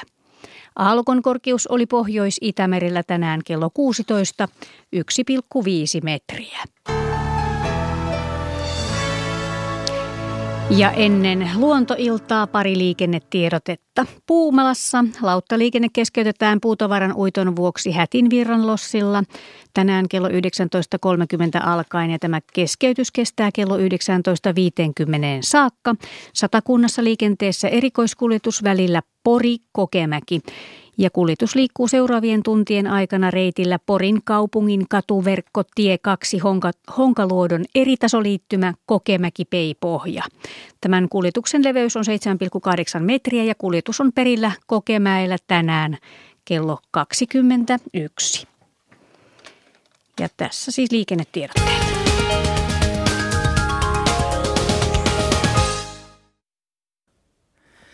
No niin, tätähän tässä kerrankin odotettiin. Juontaja on lähtenyt tauolle ja me joudutaan jatkaa lähetystä sitten Katja, Jaska ja Arin kanssa. Puhutaanko niistä pyrssötiäistä, mistä Petelius ei aluksi puhunut, mitä soitettiin? Mitäs kivaa me tehdään PPP. Ja sieltä tulee. Yllättäen juosta. Herra johtaja. Otamme tuota sähköpostiviestin tähän, jonka on lähettänyt Ilkka Majuri. Hei kaikille. Olin Puumalassa 70. tänä vuonna koirani kanssa jäljestysharjoituksissa, kun kesken jäljestyksen huomasin metsäautotiellä kohmeisen kyyn poikasen. Poikanen oli noin 15 senttimetriä pitkä, selässä selvät sahanlaita merkit. Tämä sitaateissa. Sää oli sinä päivänä aurinkoinen sekä poikkeuksellisen lämmin. Kysyisinkin, miten yleistä on, että kyy synnyttää näinkin myöhään syksyllä? Ja jos ja kun, onko tällä poikkeuksellisen sateisella kesällä jotain vaikutusta matelioiden käyttäytymiseen? Näin kysyy Ilkka Majuri Lappeenrannasta. Ensinnäkin mulla herää kysymys tässä, tai, tai siis epäilystä, se, onko se synnytetty niin, nyt se oli sun, e, sun epäilys oli aivan oikea, koska ei tuo 15 sentin mittainen kyy ole enää mikään vastasyntynyt todellakaan. Että Mä luulen, että se saattaa olla jo usean kuukauden ikäinen, riippuen nyt sitten, että minkälaista, minkälaisissa ravinto-olosuhteissa se on kesänsä viettänyt. Mutta joka tapauksessa vastasyntynyt kyy on kyllä pienempi. Eli joka tapauksessa siinä on kysymys tänä kesänä syntyneestä käärmeestä, nuoresta sellaisesta mm. yksilöstä. Mm. Ja ton kokoinen siis käärme, kyy on jo niin kuin ihan kunnon kyy, kun vertaat minkä näköisiä rantakärmeitä näkee syksyllä tähän aikaan, kun ne voi olla siis lyijykyn, niin kyllä nämä paljon, paljon lyhyempiä, siis kunnon lyijykyn, mm. ohuempia. Joo. Aivan. Ja tämähän on tyypillistä, että nimenomaan juuri lämpimällä kelillähän se on liikkeellä. Joo, ja, näähän on, kyyhän siis synnyttää varsin kehittyneitä poikasia, ei munin niin kuin rantakäärme. Nämä rantakäärme poikaset tavallaan aloittaa vähän niin kuin alkeellisimmista asetelmista sen elämänsä kuin kyy. Kyllä, kyllähän kyyn poikanen on keväällä jo synnyttyä, niin aika niin kuin sanotaan iskussaan jo heti, kun se on lämpimä ne erittäin terhakas. Suorastaan ja terhakka ja päällekkäy. Joo, ja hampaat on hyvin terävät. Joo.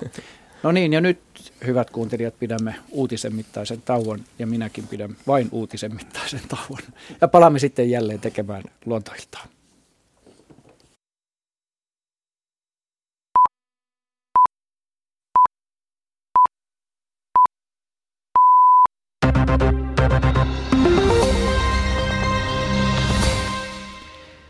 Suurin osa ministeriöistä on ulkoistanut työterveyshuoltonsa veroarvostelun kohteeksi joutuneille terveysyrityksille. Yle Uutisten selvityksen mukaan enemmistöllä ministeriöistä työterveyspalvelut hoitaa joko Suomen terveystalo tai mehiläinen. Molempien yritysten on arvosteltu pitäneen Suomeen maksamansa verot mahdollisimman pieninä. Myös vasemmistojohtoinen opetus- ja kulttuuriministeriö on ulkoistanut työterveyspalvelunsa Suomen terveystalolle, vaikka veroparatiisiyhtiöiden välttäminen on ollut vahvasti juuri vasemmiston vaaliteema. Esimerkiksi ulkoministeriön työterveyshuolto on ulkoistettu mehiläiseen, ulkoministeriön hallintojohtaja Ari Rouhe. Me olemme keskustelleet tästä asiasta mehiläisen kanssa ja siinä on ollut esillä, että eettinen perustakin on tärkeä. Eli viesti on siinä mielessä mennyt perille myöskin. Sopimus päättyy vuonna 2014, eli siinä vaiheessa sitten kilpailutus on jälleen ajankohtainen. Onko siinä tilanteessa sitten aikomus vaihtaa toimijaa? Se menee varmasti sen kilpailutuksen mukaan ja katsotaan, miten asiat tästä kehittyy siihen mennessä. Lotta Stenruus haastatteli. Suomalaisomistuksessa olevia terveysyrityksiä käyttää vain kolme ministeriötä. Teleyhtiö Teliasonera suunnittelee vähentävänsä noin 2000 työntekijää, eli noin 7 prosenttia koko konsernin henkilöstöstä. Teliasoneran mukaan suunnitelmat ovat vasta alustavia, eikä vielä tiedetä, miten vähennykset jakautuvat maittain. Suomessa Teliasoneralla on 4300 työntekijää. Kuntavaalien ennakkoäänestys on alkanut hieman vilkkaammin kuin edellisissä kuntavaaleissa – Tänään ensimmäisenä ennakkoäänestyspäivänä ilta kuuteen mennessä oikeusministeriön tietoon tuleiden lukujen mukaan yli 145 000 ihmistä oli käynyt äänestämässä.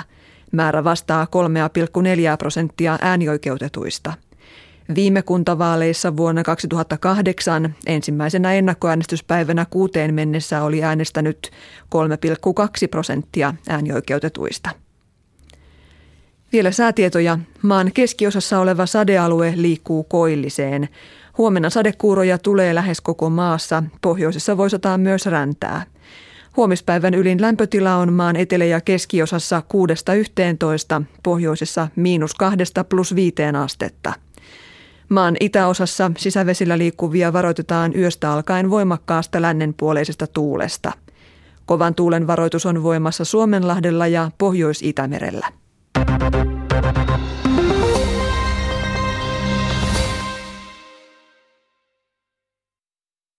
Ja nyt vuoro on Urheiluradio. Toimittajana on Jouko Vuolle.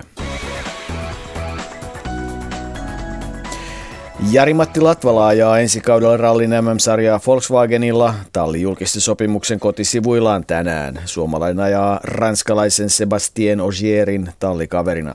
Latvala ehti ajaa viisi vuotta Fordilla, joka vetäytyy nyt rallin MM-sarjasta, mutta Ford ja Jari-Matti Latvala ohjaa kuitenkin huomenna alkavassa Sardinian MM-rallissa ja hänen mietteitään kuulemme kello 21.40 urheiluradiossa. Suomen uimaliitto on päättänyt hakea huippuinille päävalmentajaa. Valmennuspäällikkö Ippe Natusen mukaan tehtävän haetaan henkilö, joka pystyy tukemaan uimareita ja heidän valmentajiaan. Tukholman avoimessa tennisturnauksessa Jarkko Niemisen vastustaja toisella kierroksella on Leighton Hewitt ja ottelu alkanee suurin piirtein puolen tunnin kuluttua. Borussia Mönchengladbachin verkkosivuilla kerrotaan, että Alexander Ringin on jättänyt joukkueen eiliset harjoitukset kesken loukkaantumisen takia. Hän kärsii pakaralihaksen revähdyksestä. Ring joutunut jättämään väliin ainakin joukkueensa lauantaisen Bundesliga-ottelun Werder Bremenia vastaan. Jääkiekon Bluesin SM joukkueen kapteeni Arto Laatikainen vahvistaa Mestiksen HCK kahdessa kamppailussa. Samalla HCK tiedotti, että seura purki Paul Erikssonin sopimuksen. Lempäälän kisa puolestaan tiedotti, että Raumalukon puolustaja Anssi Rantanen pelaa seuraavat viisi kamppailua Lempäälän kisassa. Jääkiekon Mestis on hyvässä vauhdissa. Tänään erät on pelattu neljässä ottelussa.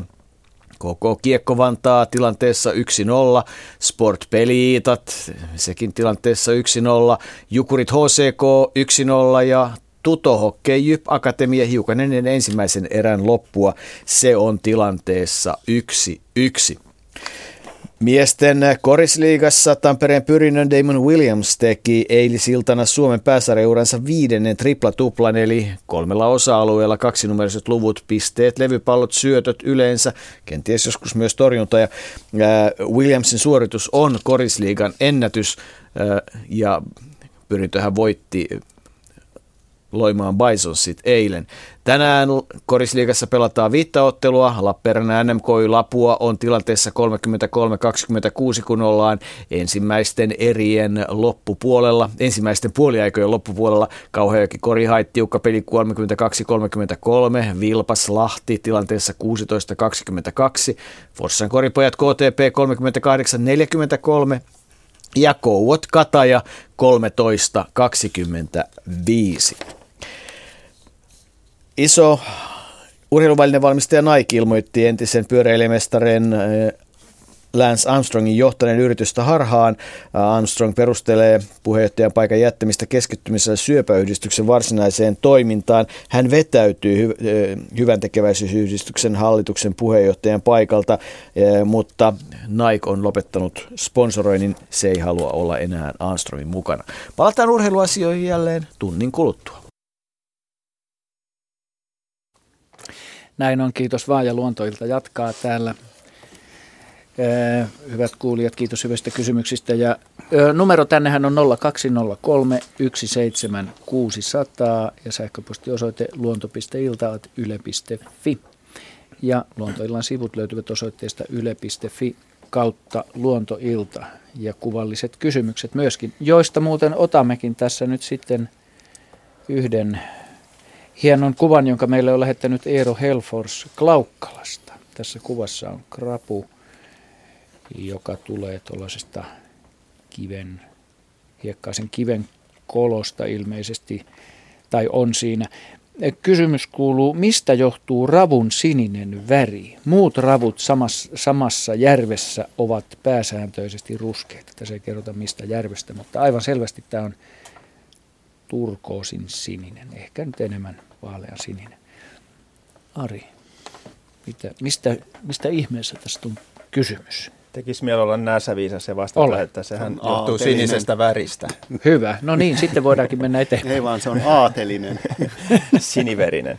Sinikuorinen. No siis äh, ravun kuoressahan on tämmöisiä värisoluja, jotka sisältää värijyväsiä. Ja näitä värijyväsiä on monta eri väriä. Siellä on ainakin mustia, valkoisia, punaisia tai tämmöisiä punakeltaisia, sinisiä, vihertäviä ja ruskeita – ja tämä ravun perusväri, niin se tietysti johtuu siitä, että miten nämä eri värijyväset sitten on jakautunut näissä soluissa, tai mikä niiden osuus on siellä soluissa. Ja nämä siniset ravut, niin ne on sitten tämmöisiä, joilla on enemmän näitä sinisiä värijyviä näkyvissä. Ja päätelen siitä, että joissakin järvissä niin tämä on aika tyypillinenkin aika yleinenkin tämä sininen värimuoto, niin voisi sanoa, että se on varmastikin jollain sortilla sortimentin tavalla myöskin perinnöllinen tämä ominaisuus. Eli eräissä paikoissa näitä sinisiä rapuja on enemmän ja toisissa vähemmän. Mutta se on ehkä yleisin näistä ravun värimuunnoksista kuitenkin tämä sininen rapu. Et meillähän tavataan silloin tällöin ihan täysin värittömiäkin rapuja, niiltä ei puuttuu siis nämä väriväiset lähes tyystin, että ne on melkein valkoisia väriltä. Ja sitten toisinaan tavataan tämmöisiä punertavia rapuja myöskin. Ja punaisia rapujahan jokainen tapaa sitten rapukekkereillä syksyllä, kun niitä on lautasella.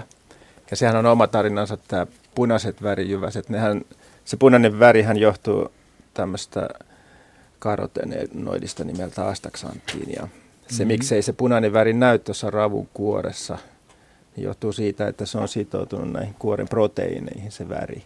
Ja sitten kun tämä rapu keitetään, niin tämä kaikki muut värijyväset hajoaa siinä keitettäessä, mutta punainen ei hajoa, mutta se irtoaa. Eli se proteiinien ja astaksanttinen välinen yhteys katkeaa siinä keitettäessä ja silloin se tulee se punainen väri näkyy. Se jää näkyväksi. Joo.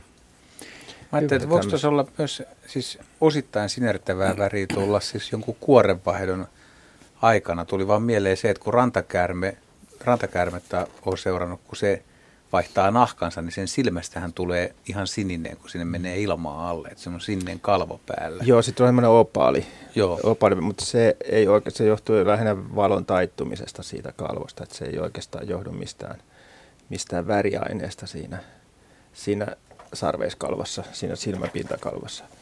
Mutta en, siis nämä siniset ravut on kyllä yleensä läpi elämänsä sinisiä, että kun ne vaihtaa sen kuorensa, niin se ei liity mitenkään tähän kuorenvaihdon vaiheeseen. Että tietenkin sinisestäkin ravusta useimmiten tulee punainen, kun se keitetään. Mm. Mutta eikö nämä siniset siinä... kuitenkin, siis ennen keittämistäänkin, niin eikö nämä ole kuitenkin vähemmistönä? On joo, mutta että, niin kuin sanoin, niin joissakin järvissä niitä voi olla hyvin paljon, saattaa olla 50 prosenttia ravuista sinisiä, niin siitä päätellen se on varmastikin myöskin jossain määrin myös perinnöllinen ominaisuus tämä väri. Ja niin kuin kaikki muutkin tämmöiset ulkoiset ominaisuudet eläimillä yleensäkin, niin, jotka usein toistuu populaatiossa, niin on hyvinkin usein perinnöllisiä myöskin. Hyvä. Tällaista pohdintaa tuon Eero Helforsin lähettämän kuvan tiimoilta löytyy. Ja sitten lähdemme jälleen kuuntelemaan kysymystä. Soitto tulee Turusta, jos oikein olen käsittänyt. Riku Virlander on soittaja. Terve Riku, tervetuloa Terve. mukaan. Kiitos. Juu, semmoinen kysymys koskee lähinnä nyt naakkoja ja muitakin varislintuja, mutta ainakin naakkoja näkyy parvittain tienposkissa ja aina ne jotakin sieltä nokkii. Syöpö ne jotain vai mitä ne nokkii ja miksei ne saa mitään raskasmetallimyrkytystä, kun ei ihminenkään saisi syödä mitään tienposkesta. Tämmöistä on aprikoinut, kun tien päällä kulje. Mikä saa sinut olettamaan, ettei raskasmetallimyrkytys iske No niin, en tietysti voisi sitäkään väittää, että se iskisi, mutta ei niitä ainakaan kuukahtele siihen ihan niin kuin valtoimenaan, kun ohi menee. Mitäs ne Juha etsii sieltä teidän varsin? Niin, mä en tiedä, kun jyvät, siemenet, kaikki, siis naakat on kaikki ruokasia ja kun sen teidän varsilla partioi, niin tuleeko teille mieleen jotain, mitä sinne nyt laitetaan varta vasten, mitä sieltä mennään hakemaan? No kyllähän naakka kuuluu varmaan varis, muidenkin varislintujen osalta niihin, että jos jotain, jotain ikään kuin auton alle jäänyttä se on, se on elävää totta, ravintoa joo, löytyy. Joo, mutta ne käyttäytyy kuitenkin, koska usein siihen. kun se parvi on, niin se on aika hajallaan. Sitten vaikka, vaikka siellä olisi 20-30 yksilöä, niin ne, ne ei ole niin kuin yhden asian kimpussa tai yhden eläimen kimpussa. Niin kuin no. Yrittää repiä supikoira no, suolta suoraksi. Tässä on hyvä paikka tässä, tässä tota Kehä Kolmosen lähellä täällä pääkaupunkiseudulla siinä Ikean kulmilla. Siinä on valtava naakkaparvi, joka pitää siinä ihan säännöllisesti majaansa tänäänkin muun muassa. Ne lentelee siinä, että joku, mä oon ruvennut miettimään, että mikä on se, miksi ne pysyttelee juuri sillä seudulla, koska siinä, ei nyt, siinä, on, siinä on yksi pikaravintolaketjun myymälä, mutta se ei voi selittää, että se valtava jengi on juuri sillä kohtaa. Mutta ne on siinä teiden varsilla joo. ja sitten siinä pellolla pyörii, että jotain... Mihin ne Ikean lihapullat joutuu päivän päälle? Joo, ne joutuu mun suuhun. Jaska saa vastata, mutta siis eilen, eilen mä katselin itse Lauttasaaressa naakkaparveen illalla, joka tuli, tuli tota Talbarin puistotiellä. Ei ehkä sano Henrille mitään, kun on Vuosaaresta, mutta Lauttasaaressa se on semmoinen kiva tammikujanne. Ja tammenterot on tippunut puista alas. Ja niitä käy sorsat syömässä ja myös ilmeisesti naakat ja sepelikyyhkyt ja ne syö niitä tammenterhoja. Ja samaan aikaan, kun siinä on nyt nurmikkoja on satanut, niin nyt kaikki, jotka on kävellyt tänään ulkona, huomaa, että kastematojakin on muuten aika paljon liikkeellä asfaltilla, mutta mutta mä edelleen näen takaa sitä vähän, kun miettii siis tuommoista vähän suurempaa valtatietä, missä ei ole mitään puita ja sieltä puista ei tipu mitään. Niin tuleeko jotain, voisiko ne jotain Jaskalla olisi varmaan tähän joku suolo. Mä olisin, tai... mä olisin niin kuin epäillyt sitä, että siinä on vaan sellainen alue, jonka ne tietää, että siellä on hyvin esimerkiksi kastematoja tai muita pikkuotoksia, jotka tietyssä, tietyllä kostealla säällä tai sateen jälkeen mm. niin kun alkaa valua siihen asfaltille. Niin. Kun tai esimerkiksi lehtokotiloita. Esimerkiksi. Mm. Mutta sehän on niin naakolle tosi tyypillistä, että niillä, niillä niin kuin on sellaista sosiaalista palloilua tosi kyllä, paljon. Kyllä. Että, että se ei näytä ollaan... välttämättä pelkältä ruokailulta, vaikka se ehkä on se, miksi ne Entäs kasvipuolelta? Sitä jos meinasin, että jos me ollaan niin oikealla nurmikolla, mikä on hoidettu nurmikko, niin siellä ei ihan hirveästi, jos siementä tyrkyllä apilan siemeniä voi olla, jos on vähän heikompi nurmikko, niin piha tattaren siemeniä. Et voisin kuvitella, että ei naakka nyt ihan pientä siementä lähde nokkimaan. Hmm. Joo, mutta tuommoinen vaikka Helsinki-Hankotien piennar, Joo. jos se pientarille tulee paljon naakkoja, niin mitä ne siitä syö Siis pientarellahan on paljon sitten kasveja tai jotka tekee siementä, kun ne saa kasvaa rauhassa, jos saavat, ettei te leikata. Mutta vähän sinne syrjempänä kuitenkin ne kehittyy paljon, siellä on paljon asteerikasveja ja muita, että on niin monenlaista siementä tyrkyllä, mutta hoidettu nurmikko niin ei välttämättä mikään ideaali siemenympäristö. Mitäs niin. soittaja itse veikkaa? No niin, ei mun kauheasti veikkauksia. Mua vielä askarrutti sekin, kun esimerkiksi nyt viime kevät talvellakin sillä että oli vielä lumikin maassa, niin jotain ne sieltä nokki silloinkin ja en kauheasti ainakaan mitään elävää ehkä siihen vuoden aikaa siellä. Et se jotain No niin, jotain semmoisia, mutta kun ei, ei mulla ole mitään arviota. Mä oon ajatellut, että jos ne syö vaikka kiviä, jos ei ne muuta löydä sitten. Ei kai me nyt ihan noin pitkälle mennä Riku tässä, nyt ihan naakalle kiviä syötettäisiin. Niin, mutta tota, niin. hyviä arvauksia varmasti kaikkien. Luotan teidän viisauteen ja varmaan ne naakat pärjää siinä ihan hyvin. Naakalla menee hyvin. Naakasta niin. ei kyllä tarvitse olla huolissaan. Mä muuten niin. yksi päivä tein tässä ihan nyt alkuviikosta sellaisen, että kun mä näin, että harakka oli pyörätien vieressä ja hyvin uutterasti yksi yksinäinen harakka nokki jotain Mä menin katsomaan, mitä se nokkii siitä. Mä en löytänyt siitä mitään muuta kuin sellaisen pienen ö, nokalla tehdyn, niin kuin, se nyt ei ollut kuoppa mikään, mutta mitään mä en nähnyt, mitä siinä olisi ollut sellaista. Ja se oli hyvin kiinnostunut, koska se harakka päästi niin lähellekin, Joo. eikä lähtenyt siitä mihinkään. Niin se herätti mulla sen, että mikä on se erityinen. Mutta kun nakkaa näkee keskellä päivääkin joskus, niin kuin Juha sanoi, niin tuossa Hankotien varrella jossakin karjaa nurkilla näkee usein isoja nakka parvia tuossa ihan, tie, ihan tienvarsin nurmikoilla. Et en mä usko, että se on kastematoa päiväsaikaan, mitä ne sitä hakee. Ja kyllä mä luulen, että siinä on, on jotain jyvää, että voisiko siinä olla mm. kumminkin maanviljelijältä niin kärrystä vähän roiskunut sinne suuntaan. Joo, jotain tämmöistä voisi olla. Että et niitä ne sieltä hakee. Ja sitten kun on sosiaalinen laji, niin siinä on kiva vähän rupatella ja yhdessä. Joo, hakea. ja niinhän se on, että kun yksi löytää sitten jotain, niin muutkin tulee siihen paikalle. Hyvä. No niin. Kiitoksia tota, valistuneista arvauksista. Kiitos valistuneesta soitosta ja kysymyksestä. Joo, Kiva syksyä. Kiitos Joo, hei hei.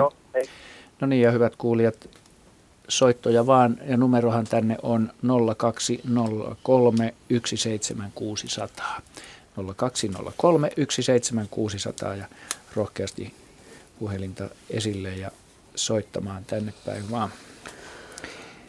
Ja seuraava soitto onkin siellä jo Hannu Rehvonen Paraisilta. Hyvää iltaa. Hyvää iltaa. Minkä Tällainen niin. kysymys teidän asiantuntijoille, kun ää, mä olin täällä ää, Paraisten niin tämmöisessä Merenlahden ää, rannalla. Mulla on kesämökki ollut jo 52 vuotta ja, ja nyt on ihmeellinen ilmiö ensimmäistä kertaa, kun hämähäkkejä, näitä pitkäkoipisia, pienroppasia, niin niitä on kertaa, ne on nähtävästi äh, haluaa vallota mun koko mökkini.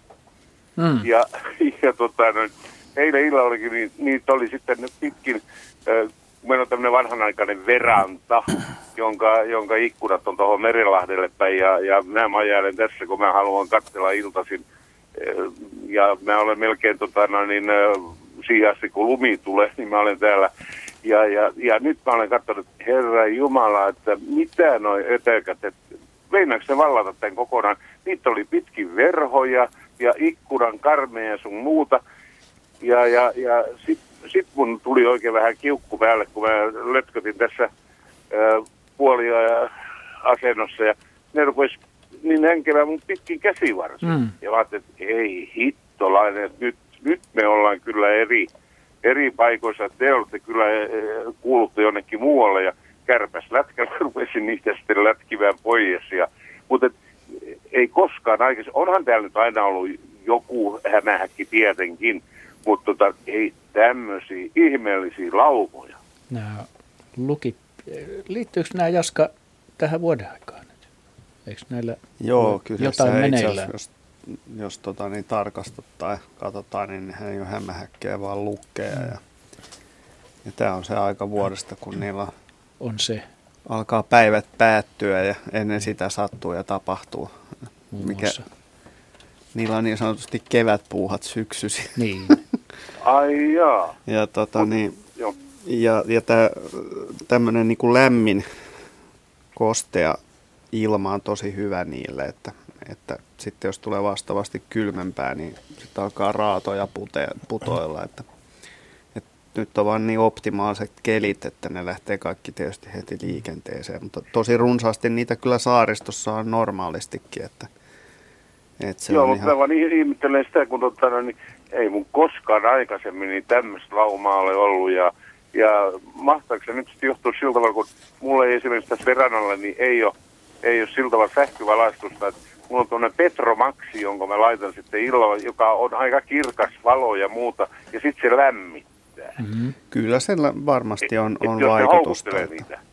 ky, kyllä varmaan käy näin. Et mulla itsellä, kun mä käytän valopyydyksiä, niin perhos tutkimuksissa, niin ne piinallisen hyvin houkuttelee näitä elukoita. Et niitä on Joo, joo. isot kasat sitten suppiloissa, vaikka ne on joutunut punnertamaan niin kuin Tietysti- ankarasti tietysti ne muut- päästäkseen sinne. Et. Ne valon houkuttelemat hyönteiset tietysti voi houkutella myöskin lukkeja paikalle. No se on itse asiassa kyllä se, ihan se valo, Joo. mikä niitä, mutta se voi olla vähän tällaista vaistonvarasta kanssa.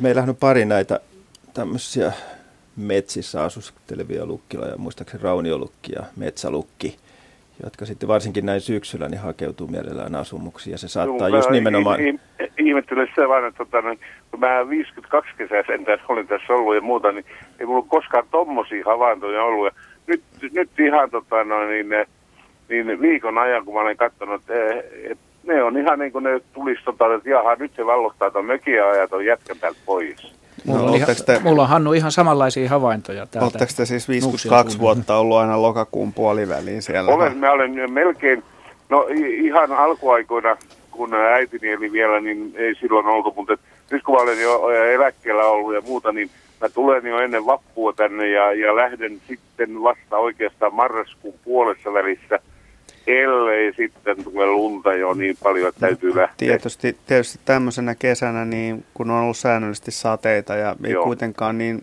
kauhean kylmä, vaikka monet niin luuleekin. Mutta Hyvä lukkivuosi. tä- että ei- voi ei olla, tä- että niitä on, on, niillä on mennyt paremmin. Että, Mm. Tämä on ilmeistä ainakin teidän pihamaalla. No, no kyllä mä sitä ajattelin kuitenkin, että, että kyllä se, tässä joku niin kuin ihmeellinen homma on, että mä ajattelin, että soitama nyt, jos pääsen teille, niin saa jonkunnäköisen. En mä haluaisi äh, tappakka sillä tavalla, että hakeeko äh, talvipaikkas mistä, mutta että kyllä mä katson, että ei mun reviiri niin ihan noin vaan tulla. Siirtele hellevaroin varoin Ulos niitä takaisin. ulkotiloihin takaisin. Joo, joo, Niin. joo, Joo. joo. Niin, niin, mä otinkin tommosen, tommosen äh, pienen harjan ja, ja pistin tota, no, niin, äh, ison muovipussin ja vei tonne liiteriin. Aivan oikein, joo. Niin siinä säästyy se kärpäsläkkäkin sitten niin. kärpäsiä Käsivarsi lenkki vaan lukista ja pihalle. Hei, uusimmassa Suomen Niska luontolehdessä on mun mielestä ainakin aukeamman juttu lukea sitä. En ehtinyt lukea sitä, mutta eilen katsoin. Niin jos haluaa lisätietoa soittaa, niin siitä Siellä vaan just- ha- hakemaan. Joo, siellä on hyvä Joo. juttu. just. Kyllä, Ja, joo. ja nimenomaan tästä ilmiöstä, että ne tulee syksyisin siis Joo. joo, kerrottu myöskin. Hyvä. Kiitos Hannu soitosta ja erittäin lukkista, metsälukkista. Meillähän on metsäluk itse asiassa kaikilla täällä studiossa olevilla. Seinälukkista. Seinälukkista. Ja Ra- rauniolukki on yksi tässä. Ja lehtolukki. Le- lehtolukki. Tota No ilmaa niin. tuolla ulkona, ulkona tota, niin katselee ajoittain, niin mä pidän vaan siinä ymmärrettävänä, että lukit tulee sisään. Joo, kyllä. Siellä ei lukkikahvi. Jos No niin. itse olisin lukki. Ne ei muuten tee seittejä, että se, se vielä tässä tiedoksi mm. yleissivistävänä loppupläjäyksenä. Kiitos Eikä tästä. hyökkää ihmisten kimppuun. Kiitos Ei, yleissivistävästä loppupläjäyksestä. Mutta yleissivistävänä alkupläjäyksenä seuraavalle soitolle kerron, että siellä meitä odottaa Perttelistä soittava Karlo Merkkiniemi. No hyvää iltaa. Iltaa. Minä semmoista asiaa tuota, tiedustelemaan, kun tuli mieleen, kun on pitkä pimiä talvi ja järvet, tai yleensä vesistö jäässä, ja lunta jään päällä, ja siellä on pimiä Niin. siellä jää alla. Ja kalojenkin pitäisi syödä tietysti, että eikä ne varmaan syömättä läpi talven pärjää. Että Niin. miten ne näkee niin kuin saalistaa siellä Jaa. pohjassa, ravu, ravut kanssa. Ravullakin on niin pienet silmät, että näkee niillä mitään. Totta, Mooses, joo. Itse asiassa aika monet kalat, ne on hyvin vähällä ravinnolla talvella. Ne ei juurikaan kasva. Varsinkin tämmöiset vähänkin lämpöä suosivat lajit, niin ne ei, ne ei juurikaan talvella kasva. Mutta sitten on semmoisia lajeja, jotka on erityisen talviaktiivisia, niin kuin esimerkiksi nyt made ja monet simput ja muut tämmöiset vähän, vähän kylmää vettä mieluummin tai kylmässä vedessä mieluummin viihtyvät lajit, niin ne on myöskin ravintoaktiivisia talvella. Ja madehan on semmoinen laji, että ne melko monessakin vesistössä niin isot mateet on erään semmoisen silmäloisen takia sokeita. Eli ne näe, oli sitten valoa tai ei. Ja niiden tärkeimmät aistit sitten tässä ravinnonhaussa on tuntoaisti ja makuaisti. Ja tässä leuan alla oleva tämmöinen viiksisäijä, joka on erittäin herkkä tuntoaisti. Ja ne kyllä pystyy ja pärjäilee ihan ilman näköaistiakin siellä pimeässä elementissään. Ne tuntee kylkiviivaistinsa avulla lähellä liikehtivät muut kalat, saaliskalat ja ne pystyy vaanimaan ja lähestymään niitä. Ja myöskin tämä hajuaisti on hyvin herkkä, että ne ei välttämättä tarvista näköaistia. Mutta sitten on kyllä tämmöisiä, esimerkiksi ahven, sehän on näkönsä avulla saalistava laji ja kyllä se ihan sydäntalvella, kun on pimeintä ja paksuimmat lumiat ja muut, niin kyllä se on aika heikkoa se ahvenenkin syönti silloin. Mutta ei siellä nyt keskipäivällä ihan pilkkopimeää sittenkään ole siellä jään alla, vaikka voisi niin kuvitella. Että se valo nyt tunkeutuu muutaman metrin syvyyteen kuitenkin, että siellä pystyy kuitenkin hyvillä sauvasoluilla varustetut silmät kyllä näkemään jotakin. Et monta kertaahan ihmiset kuvittelee, että on ihan pilkkopimeä, mutta itse asiassa monet eläimet näkee aivan selvästi vielä semmoisissa olosuhteissa, missä ihmiset ei näe yhtään mitään. Ja kaloista nyt tulee erittäin hyvä pimeä näkijä on kuha. Et sillä on hyvin kehittynyt tämä verkkokalvo ja paljon sauvasoluja. Se näkee siitä, että jos kuhan silmää pimeässä osoittaa valolla, niin se kiiltää se silmänpohja hyvin tehokas. Niin kuin nyt esimerkiksi yöllä saalistavilla petoeläimillä tai yöllä yleensä liikkuvilla eläimillä, niin niillä on tota, heijastava tämä silmänpohja ja ne sauvasolut hyvin kehittyneet. Hämärä näkö on erittäin hyvä. No sitten on nämä, nämä pienemmät, pienemmät kalat, niin kuin silloin siitepöly, kun laskeutuu järven pintaan, niin ne pienet kalat on oikein ahneesti syö, syö sitä, että tuntuu, että he ihan niin kuin kiehuu vedenpintaan, että Siis kyllä- käy joo, kyllä. elämään, mutta sitten siitepöly, kun laskeutuu pohjaan, niin ne pienet kalat varmaan siellä pohjassa nuolee niitä siitepölyjä, tai, tai laskeutuuko Joo, kyllä sitä monet särkikalat, ainakin ruutanat ja särjet käyttää koivun ja männyn siitepölyä kyllä ihan suoraan ravinnokseenkin. En tiedä mikä mahtaa siitepölyssä olla ravintoarvo. Henry varmaan osaa jotakin sanoa siitepölyn sisältämästä energiasta, kun on puhunut näistä kasvien sisältämistä energioista näin muutenkin tässä, mutta kalat tosiaan syövät sitä. Saattaa kyllä olla, että se liittyy siihen, että se siitepöly kerää myös muita eliöitä itseensä, esimerkiksi hajotessaan siellä vedessä ja klimppiytyessään, että siinä on muutakin syötävää sitten siinä massassa, mikä muodostuu. Siitähän tulee usein siitepölyssä vedessä muodostuu semmoista puuroa. Siinä saattaa olla ehkä jotain bakteerikasvustoa tai leviä tai, tai jotain homessieniä kasvaa myöskin siinä siitepölyn pinnalla. ei siis mitään tietoa mulle tästä asiasta, mutta äkkiseltään mä voisin kyllä kuvitella, että siinä on nimenomaan jotakin muuta kuin sitä siitepölyä, mitä ne on vailla, koska siitepöly on yksi maailman kestävimpiä yhdisteitä, mitä kasvikunta Niin, tuottaa. siitä ei juuri kalan suoristossa mitään liukene. No, on vaikea uskoa, koska Joo. se polliniini, mitä siinä siitepölyn pinnalla on, niin se hajoaa tosi huonosti. Sitä, Niin nehän säilyy ihan Siis tuhansia niin vuosia muinaisjäänteinä. olosuhteissa, Niiden perusteella Joo. pystytään arvioimaan eri kasvilajien Joo, olemassaoloakin. ti- tietysti se vaatii hyvät olosuhteet, että ne säilyy, mutta joka tapauksessa Joo. se on vaikeasti hajotettava yhdiste. Joo, no luultavasti se on sitten kaikkea muuta, mitä kertyy siihen siitepölymassaan sitten vesistöissä. Aallot pyörittää niistä semmoisia palluroita, luultavasti bakteerimassaa ja muuta. Bakteeria pikkulevää voisin, voisin kuvitella. No rapu, rapuhan on myös sitten semmoinen, että kun tuntuu, että kun se on niin kuin lihansyöjä, tai ainakin niin kuin viime kesänäkin, niin se tuli katiskasta rapu pyytää kalla ja söikin, söikin siinä puoli, puoli. Pieni kala oli niin kuin se- siihen ravun, tätä katiskan silmukkaan jäänyt, niin se, se oli puolet syönyt siitä rapuja. Se katiskan päällä se sitten semmoinen pieni rapu katteli toista saalista. Joo, kyllä itse asiassa, rappu on kyllä pääasiallisesti kasvissyöjä, mutta syö kyllä lihaa ja kalaa saadessaan sitä kiinni.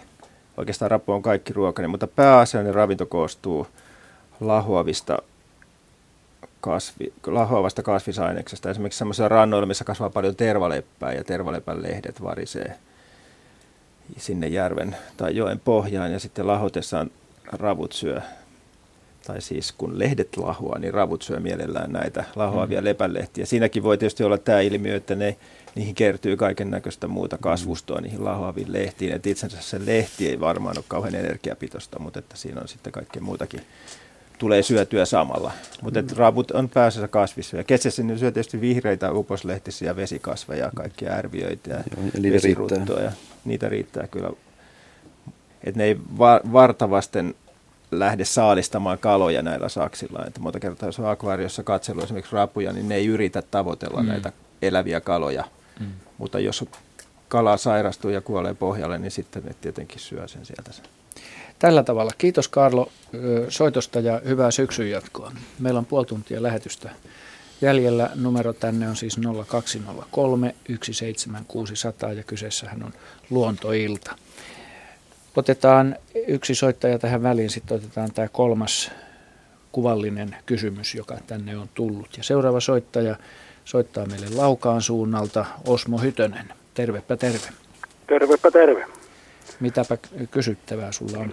Minulla on mökkipaikka tämmöisen laaja ruohikkoalueen keskellä, vanha hirsinen mökki. Tässä on päässyt seuraamaan näitä luonnon tapahtumia hyvin läheltä. Muun muassa tänä kesänä 50 metrin päässä mökistä onnistunut ruskosuohaukan pesintä. Oho. Ja tuota, mutta tuossa toimittajan kanssa oli puhetta, puhuisin tästä kaulushaikarasta mikä, minkä, ja näiden kohtaamisista. Tähän pidetään tämmöisenä piilottelevana ja vaikeasti havaittavana lintuna. Näin yleensä, on- joo. Tässä on kaksi reviiriä tässä minun mökillä, niin kuin liepeillä. Ja tuota, mä olen tänne 10, vajaa 10 vuotta tämä mökkipaikka on ollut, niin säännöllisesti päässyt kohtaamaan näitä.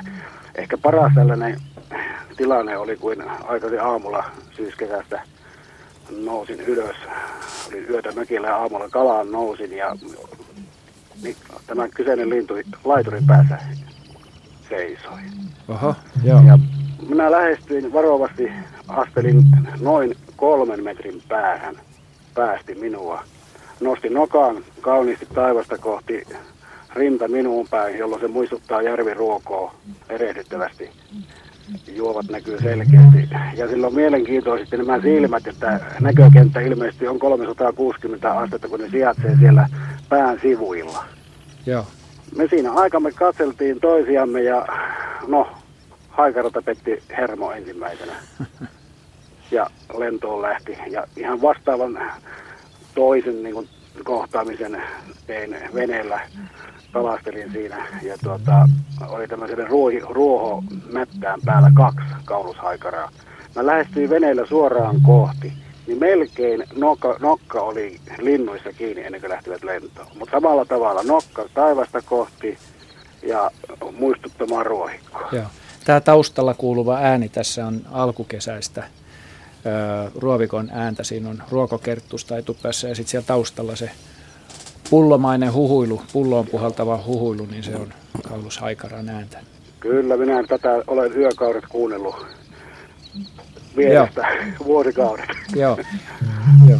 Juha. Joo, tämä puhallus voi kuulua viidenkin kilometrin päähän. Että se, on, se on kyllä yksi kantavimpia ääniä, mitä suomalaisessa luonnossa isäkkäältä tai linnulta ylipäätään lähtee. Mutta olen olen melkein kateellinen teidän havainnoista, en pysty panemaan paremmaksi. Et muutaman kerran on itse päässyt näkemään ruoviko reunassa, tosin kaukoputkella on joutunut tiiraileen, että en ole pesimäaikaa ruovikoissa niin paljon kulkenut, enkä, enkä kaulushaikaran reviireillä, mutta tota, ne mitä kaverit on kertonut ja minkälaisia valokuvia on nähnyt, niin sitten niin pystyy kyllä hyvin tuota pääsemään jäljille, että minkälaisia kohtauksia tai kohtaamisia teillä on ollut. Kyllä. Tässä on vielä tämmöinen, niin kuin sanotaan, että sitä harvemmin näkee, syksy kun tulee, niin ilta hämärtyy, niin nämä kaulusakarat aloittaa sellaisen lennon ruohikon yläpuolella, kiertävät reviirialuetta ja se pääsee hyvin useasti näkemään, että sen ääni on semmoinen käherääkäisy.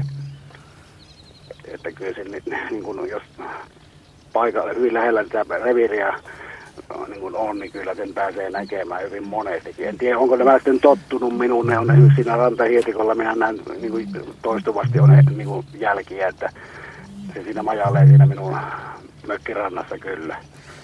No joo, kyllä esimerkiksi Helsingissä Viikissä, että ne ihmiset, jotka haluaa nähdä kaulushaikaran vaikkapa syyskuussa, niin yksi taktiikka on mennä lintutorniin tai johonkin reuna-ajalla kaukoputken kanssa ja odottaa sitä iltahämärää, että jos ne haikarat tulee saalistaan siihen ruovikon reunaan, niin niitä pääsee kyllä näkemään. Silloin tällöin, kun niitä lentää, niin saattaa kuulla tämmöisen merilokkimaisen auk äänen. Ja joskus niitä pääsee kuulee muutollakin, mutta aika harvoin. Laji on, laji on kyllä tuota silti kaikesta huolimatta, vaikka te pystytte kuvaamaan näin hienot havainnot, mitä olette nähnyt, niin mun mielestä aika mystinen, että koiraalla voi olla monta naarasta ja sitten se itse poikue tai minkä näköiset poikaset siellä ruovikossa, jos sitten tosiaan lähtee kävelemään, mikä ei välttämättä ole, ole pesimaikaan suositeltavaa, niin eikö siinä vasta ole sellaisia veijareita, joita kelpaisi kansalle esitellä? Mm. Kyllä, mutta en ole halunnut pesimäaikaan mennä häiritsemään, häiritsemään tuota, hyvin tarkkaan tiedänkin sen kohdan, missä se pesintä on tapahtunut.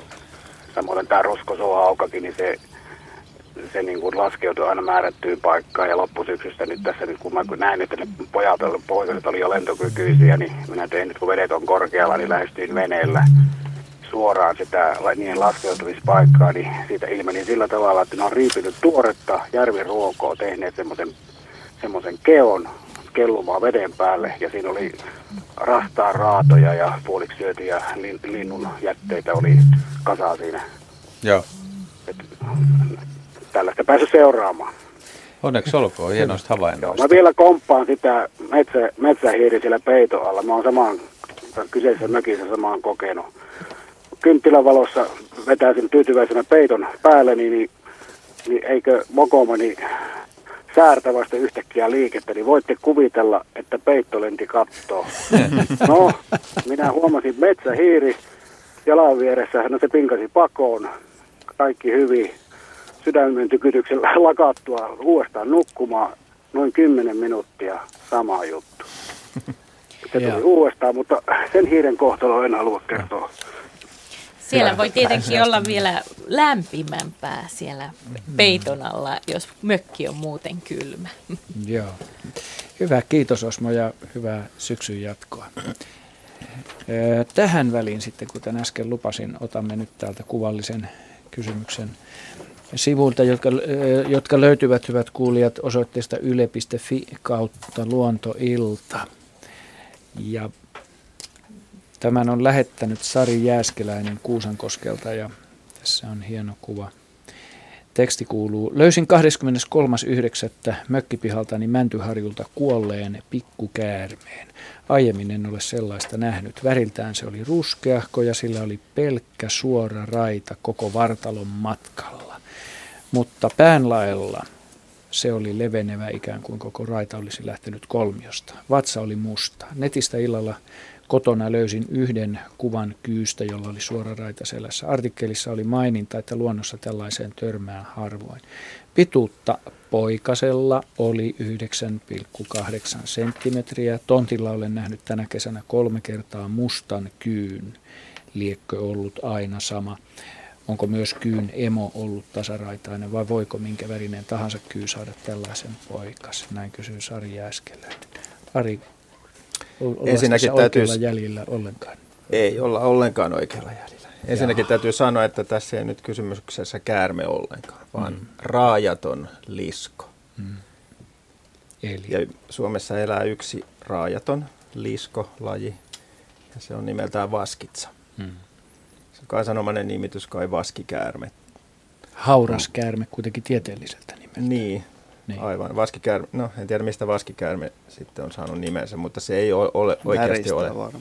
Voi hyvinkin olla, mutta se ei, nimenomaan se ei ole käärme, vaan se on lisko. Mm. Et se on rakenteellisestikin lisko ilman jalkoja. Et, että se ei siinäkään mielessä muistuta käärmettä muuta kuin nyt tällä tavalla, että se on tämmöinen pitkänomainen. Mutta silloin esimerkiksi erillinen häntä, niin kuin liskoilla on, joka se voi irrottaa uhan, jonkun uhan sitä vaaniessa, jos esimerkiksi joku lintu nappasee sitä tuosta häntä päästä kiinni, niin se voi pudottaa sen häntänsä, niin kuin sisiliskokin tekee, ja katkaista sen. Onhan se myöskin tämä pinta, pinnan muoto esimerkiksi tällä alapuolella, millä se liikkuu erilainen kuin käärmeillä. Käärmeillähän on semmoinen suomumainen. Joo. Tällähän ei ole niitä semmoisia suomuja, joilla se pystyy niin kuin Niitä poikittaisi, pikittäisi, niin. aivan joo. Poikittaisi ja sen takia joo, sinne joo, liikkuminen se, näyttää kömpelömmältä. Ja, ja päässä on, päärakenne on erilainen, ne leukojen rakenne erilainen, mm. että käärmeethän pystyy ikään kuin irrottamaan ylä- ja alaleuvan toisistaan nielessään saalista, mutta näillä liskoilla ne on kiinteät nämä. Joo, vaskit sai mitään myyriä nielle todellakaan. Ei todellakaan, joo. Etanoita ei tule varmaan. Mutta se, muuten, muuten sitten ollaan aika lailla oikealla jäljellä, että tässä on poikasesta kysymys, että vaskit, sulla on ihan paritteluaika tuossa touko-kesäkuussa alkukesästä ja, ja tämä raskausaika naaraalla kestää kolmisen kuukautta, eli että kun tämä on löydetty 23.9., niin tämä natsaa tähän poikimisaikaan tai synnytysaikaan aika lähelle, että se on aika lähellä vasta syntyneen koko oleva vaskitsa. Vaskitsan poikana niin on semmoisia 7-10 sentin syntyessään. Yhdeltä naaralta niiltä tupsahtaa semmoinen 6-12 kappaletta näitä pieniä poikasia. Se, että mikä tämän on sitten tappanut, niin sitä en osaa sanoa. Onko ollut vaikea synnytys, onko ollut ensisynnyttäjästä kysymys vai mistä on kysymys. Kaiken kaikkiaan vaskitsa on kohtalaisen harvinainen. Muistelisin, että se on silmällä pidettävä laji näin. näin tota, noin, niin. Kaikki erilaiset sammakkoeläimet. Niin joka. Matelijat tuntuu olevan jotenkin uhanalaisia, niin, joka, joka elää koko Suomessa melkein. Jollain tapaa uhanalainen ja tota, suht harvinainen elää niin tuossa Vaasa-Liaksan linjan eteläpuolella, eteläisessä ja keskisessä Suomessa. Veikkaisin, että yksi suurimpia uhkia on siitä, että sehän hakeutuu hyvin mielellään lämpimille teille mm. auringon paistaessa, että niitä jää todella paljon autojen alle. Mm. Joo, just mulla on ihan samanlaisia havaintoja Etelä-Savosta ja niin kuin tuosta levinneisyydestä, niin kyllä täytyy myöntää, että ennen kuin tuli siirryttyä käymään silloin tällöin viettämään kesäpäiviä Etelä-Savossa, niin mulla oli oikeastaan aika vähän vaskitsahavaintoja Suomessa. Mm. Mutta siis Mäntyharju, Pertunmaa, sitten sieltä jos tulee taas tuonne Evon suuntaan Lammille, niin sillä alueella kyllä niin kesän aikana niin näkee näkee useampia ja nimenomaan hiekkateillä. Ja valitettavasti Joo. siis suuri osa havainnoista on myös auton alle jääneitä, Joo, mutta myös kyllä. kuitenkin eläviä. Tuolla Joo. Etelä-Euroopassa niin tosi usein törmää Vaskitsan lähisukulaiseen seltopusikkiin. Mm-hmm. mistä, mistä lieneekään nimensä saanut, mutta venäjäksi se on sheltopusik. ja tota, niin, se, se, se, on usein ihmiset luulee niitä käärmeiksi, mutta se on aika helppo tuntea. Se on sinivihreä vatsa. Mutta vastaavanlainen jalaton tai raajaton lisko. Joo, ja no kannattaa pysähtyä katsomaan tosin pienellä hajuvarauksella, mutta, mutta ne on tosi komeen kokoisia, useat kymmeniä senttejä pitkiä, jopa lähes metrin mittaisia nähnyt.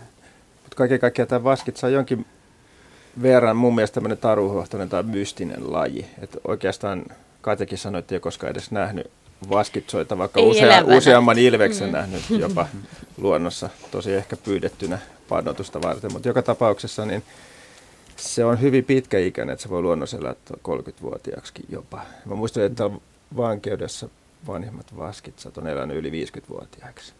Se on niin kuin aika kunnioitettava ikä tuommoiselta luonnonvaraiselta noinkin pieneltä otukselta.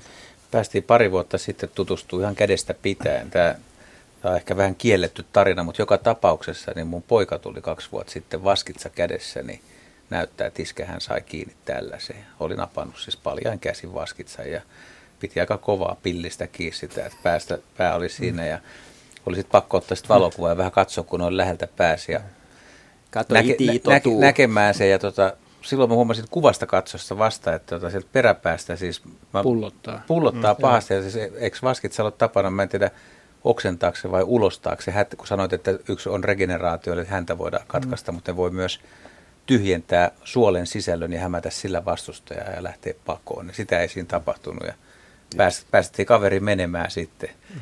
Niin, Henri näyttää tota kyllä se, vaan kun pillistä pitää kiinni, niin varmaan pullottaa joka, mm. joka tapauksessa, mutta tota, ei ole suositeltavaa, mutta näin olen joutunut kädestä pitäen tutkimaan hienoa lajia. Mulla on ihan samanlaisia kuvia vielä albumissakin tallessa. Niin, mutta sä oot itse pitänyt. Ei vaan minua on pidetty. Ei, vaan, vaan tota, lapsuusajalta. Mutta vielä, mulla on myös tämmöinen aika jännä vaskitsa kokemus. Samoin mun pojat aikana löysi autotieltä, metsäautotieltä ajettiin ja löysi tämmöisen vaskitsan. Ja se oli vähän niin kuin aika myöhään kuitenkin, tai ehkä, se oli kuitenkin synnytysaika, että se oli tämmöinen pullea naaras. Ja se oli vähän meidän mielestä niin kuin uhanalaisessa paikassa. Me otettiin se autoon semmoiseen muovilaatikkoon ja ajateltiin, että vapautetaan se johonkin vähän turvallisempaa paikkaa. Ja sitten kun me tunnin päästä katsotaan sinne laatikkoon, niin se naaras on synnyttänyt. Et siellä on tosiaan kymmenkunta tämmöistä pientä vaskitsaa siellä Ol, oliko ne ihan vaskitsan näköisiä? On, ne, on, oli ihan kullankeltaisia. Ne on, ne on täysin miniatyyrivaskitsaita. Ne on todella hienon näköisiä. Eikö se ollut ohuita. kullankeltaisia? Semmoisia niin kuin... No kyllä ne mun mielestä oli ihan... ihan tota, tämä kuvahan hyvin, hyvin sitä kuvastaa. Joo. Siinä on selkeä toi musta raita ja tämmöinen kolmiomainen Joo. kuva tuossa. Tuon pistät sitten muistelemiin, kun teet. Vaskitsastahan on sitten sellaisia värimuotoja, niissä on, niissä on semmoisia semmoisia sinertävän turkooseja Ne on koiraalla ne, vielä. ne siniset täplät, ne on koiraan tuntomerkki. Ne on semmoisia pisteriviä siinä Joo. mustan raidotuksen sivustalla. Joo. Mutta tosi sympaattinen ja, ja täysin ihmiselle harmiton, suorastaan hyödyllinen otus. Sympaattinen, sitkeä ja aika kestävä, siis ja aika, aika karaistunut itse asiassa. Menee mm. jopa yö- tai talvipuulle niin myöhemmin kuin käärmeet. Joo, Joo mutta joka tapauksessa horrostaa. Joo, samoin kyllä horrostaa. Mutta Mä oon löytänyt, löytänyt aikaisin keväällä ja joskus syksylläkin, niin aikanaan kun olin innokkaampi keräämään kovakuoriaisia, niin, niin tuommoisten niin erilaisten lautojen ja peltien ja joku tuommoinen vaneri jätetty Joo. kedolle, niin kuinka niin vaskitsa on mennyt talvehtimaan. Joo. Tehnyt semmoisen niin tilan sinne itselleen ja kökkinyt siellä. Ja sanotaanko vielä ravinnosta sen verran, että selkärangattomat, etanat, madot, mm. hyönteiset, hämähäkit. Kaikki, minkä helposti saa niin, kiinni. Koska... Maan lähellä möyrivät pikkuotukset. Joo, sehän on vähän kömpelöliikkeissä. Joo, ei se ole semmoinen saalistaja niin kuin ei. kyy tai ranta. No niin, nyt meillä on 15, vajaa 15 minuuttia lähetystä, itse asiassa 13,5 minuuttia lähetystä jäljellä. Otetaan seuraava soittaja mukaan, Raimo Tammenmaa Raippaluodosta. Tervetuloa mukaan. Joo, kiitoksia. Joo, mulla on semmoinen kokemus tässä ja oikeastaan kysymys. meillä on tota, useampana vuotena tuossa pilkekasasta keväällä, kun ollaan otettu pilkkeitä, niin on ollut noita lepakoita. Mm-hmm. Ja nyt tuota, tänä syksynä, eli 20. päivä syyskuuta, otin taas tuosta niin kuin puuvajan ulkopuolella ja räystään olevasta pilkekasasta puita. Tuli hirviä sähinä sieltä. Mä siirryin tietysti heti pois. Ajattelin, että se on lepakko, mutta jälkeenpäin voin miettimään, että voiko lepakko päästä. Se oli ihan niin kuin käärmeen sähinä. Että voiko lepakko päästä semmoista ääntä, että mikä se sitten oli. Joo. Niin, pääosin nämä lepakko, lepakkojen ääntely on niin kuin ihmiskorvin kuulumatonta. No niin, munkin tietääkseni. Että ne lähinnä silloin se on niin kuin tätä keskinäistä viestintää ja sit sitä saalistukseen liittyvää ääntelyä. Mutta en itse asiassa ole kuullut itse, että lepakot ääntelis, mutta on sellaisessa tapauksessa kyllä, että muistan lapsuudessa ää, meiltä Heinäladosta löytyi, löytyi lepakko, joka sitten rukkasessa siirrettiin toiseen paikkaan, niin se päästeli sellaisia niin kuin naksahtelevia, että ei niin kuin semmoista varsinaista sähisevää, sähisevää ääntä. Miten täällä nyökytellään, onko meidän raadilla ääntelyyn? No se tulee lähinnä noille pakkodetektoreiden muunneltu ääni, joka on täyttä naksahtelua. Että onko se sit, joka on muunneltu siis ihmiskorvan kuul- kuultavaksi. Kyllä siis mun mielestä niillä on semmoisiakin ääniä, joita me pystytään kuulemaan. Mä en tiedä, onko kitinöitä se, ja, niin, ja tota, niin, sirinöitä, semmoisia kitinöitä, joo, sirinöitä. Silloin kun niitä mm. on pitänyt kädessä, niin niistä on joskus päässyt saasta niin kuin rutiinaa tai kitinää. pillistä. Miksi olet pidä, pitänyt lepakoita kädessä, Jaska? No kun niitä on tullut välillä tota, niin, valorysään valolle ja sitten niin kuin ihan niitä on joutunut siirtämään kämpästä vekeen. Niin. Mm. Missä sä asut? Ne ei, ei kotoa sentään. 69 Eyes on taas kuunneltu. Et ehkä, ehkä jos joku, Bad joka niinku lepakkoharrastaja ja käsittelee lepakoita enemmän, niin voisi vois meille kommentoida tätä, tätä tällaista ääntelyä. Mä en oikeasti osaa tähän vastata kunnolla. Tuossa no. aikaisemmin, äh, aikaisemmin oli puhetta niin kyyn poikasen sähäkkyydestä. Ja niin. olen tässä törmännyt poikasiin, niin nämä on tosi sähkkyjä ja oh. päästään tosi sähkät äänet. Ja, ja se ääni oli, oli sen tyyppinen, että toinen vaihtoehto että se olisi kyyn poikainen, mutta se oli 20. päivä syyskuuta. Hmm. Minkälainen keli silloin oli? Se on vähänkin Nythän on aika lämmin syksy, taikka syyskuu oli Joo. lämmin, ettei se ainakaan kylmää ole. Eikä täällä nyt ole pakkasia vieläkään. Että on ja, ja tuollaisessa halkovajassa voi tietysti lämpötila olla vielä ympäristöä pikkasen mm. ylempänä. Joo, mm. no tämä oli niinku ulkovaja, tämä on niinku ulkopuolella, että meillä on sisällä ja ulkona näitä virkekasoja. Joo. Molemmista on löytynyt tosiaan aina, että me ei nyt ei ole enää muutaman vuoteen otettu keväällä ollenkaan näistä virkekasoista puita just sen takia, että ei törmättäisi näihin. Joo lepakoihin.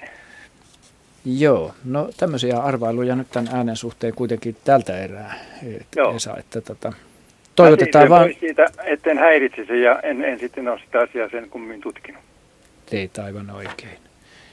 Kiitämme soitosta ja toivotetaan hyvää ja valoisaa syksyn jatkoa. Kiitoksia. Kiitti. Ei kun rohkeasti seuraava soittaja, vaan Esa Soininen Joensuusta. Joo, Morjes. Morjes. Ilta. Terve.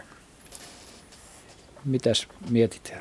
No tässä tota, se sitä ihan viime viikolla tarkalleen näinä päivinä, kun tuota pihakoivuun tuli varis ja tuli sitten vähän isompi varis. Että isompi varis rupesi tätä pienempää varista syöttämään. Joo. Eli se oli pentu ihan selvästi se. Sillä tavalla pentu, että se jo osasi lentää, mutta se oli paljon pienempi, pyrstely hyvempi ja variksi hän tuntee sen pennun syönnistä, kun sehän hotkii ja raakkuu samalla. Ja tämä työntää ruokaa läjään, niin minä vaan sitä, että en, en koskaan näin myöhään ole itse lokakuussa tavannut tällaista ilmiötä. Joo, no ei se varmaan no. tavallista ole. Ei se ole. Ehkä kyllä, tavatontakaan. Kyllä se aika myöhäinen on. Joo, kun pikkulinnuthan voi tehdä tietysti useampi poikuita, mutta tämä kesä vielä näin huono sateinen ja muuta, niin tota, sen, sen kun variksen, kun mä selkääni käänsin, kun kuulin sen äänen, niin minä heti tajusin, että nyt siellä syöttää joku varista. Ja mm. kyllä se ihan totta oli. Emätyöti, kurkku oli auki ja emätyöti sinne, mitä sattuu. Joo, tämä on, tämä on aika mielenkiintoista, että minkälaiset yksilöt, että onko se, onko se poikainen ö, kauhean kerjäävä tai jotenkin vähän säälittävä sen emon mielestä, että se emo jatkaa sitä, vai onko se emo tavanomasta kiltiimpi. Muistaakseni viime vuonna vai toissa vuonna, jompikumpi viime vuonna sen täytyy olla lokakuun lopulla, niin uuttöissä katseltiin, siinä oli, se oli varmaan pesinyt harmaalokki siinä, ja siinä oli tämä harmaalokin tämmöinen valtavan kokoinen jättipoikainen siis, ja se poikainen lokakuun lopussakin, niin se, se, siinä se kimitti joka päivä ja emo toisille ruokaa ja hoiti ja ajateltiin, että tästä ei niin tule mitään, että tämä kaveri ei tule selviämään. Mutta, että aika, aika pitkälle menee, mennyt, mutta siis harmaalokin poikasta saattaa kuoriutua joskus vähän myöhemminkin, mutta variksilla kyllä aika, aika usein tämä pesintä alkaa suht ja siis poikaset kuoriutuu jo, ne on toukokuun lopulla, lopulla hyppii pois pesästä ja kesäkuun alussa on, että et, et, tota, tietysti on aina mahdollista, että tämän kesä on ollut semmoinen, että on vähän myöhäisempi pesintä, mutta joka tapauksessa niin pitkällinen leimautuminen tai se äiti-poikasuhde tästä täytyy sanoa Joo. tietysti. Mm. Tuskin tytöt tulee te keskenään tai niin pitkään toimeen keskenään. Ja se poikana oli, mä sain siitä kunniakin, että se poikana oli kyllä ihan selvästi, se pyrstö oli paljon lyhyempi ja pienempi. pienempi. Ja tässä tuossa kaupungin puolella on valtavan kokoisia näreitä ja siinä keväällä vähän maaliskuulla kannata. Oliko sen nokan reunat vaaleet vielä vai? No sitä en, se, se oli niin suunnen semmoinen sateinen päivä, että sitä en, en, en kerinyt. Se oli sen verran korkealla tuolla koivussa, mutta tuota, se oli vähän niin kuin selkä minun päin, mutta mutta kyllä se niin ihan selkeästi se oli poikainen, koska sen, niistä kuvissakin mä sitten katsoin, että se on niin paljon pienempi kuin ne elää siinä vieressä. Mutta oliko se kuitenkin semmoinen varis, jolla näytti olevan niin kuin tummat siipisulat ja tumma pyrstö ja muuten harmaa, oli. että se ei ollut tämmöinen valkosiipinen Ei, lintu, ei, se no, ei ollut... va, siivet oli sille supussa ja takapäin, niin, mutta tuota pyrstö oli tumma, mutta se oli selkeästi paljon lyhyempi no. kuin sillä elämällä. Kyllä se niin selkeästi poikainen oli ja kyllä se tunti sitä äänestä, kun se raakkuu ja söi yhtä aikaa, niin se on semmoista hokkolaamista. Sen täytynyt aika myöhäiseen tulla tota, niin...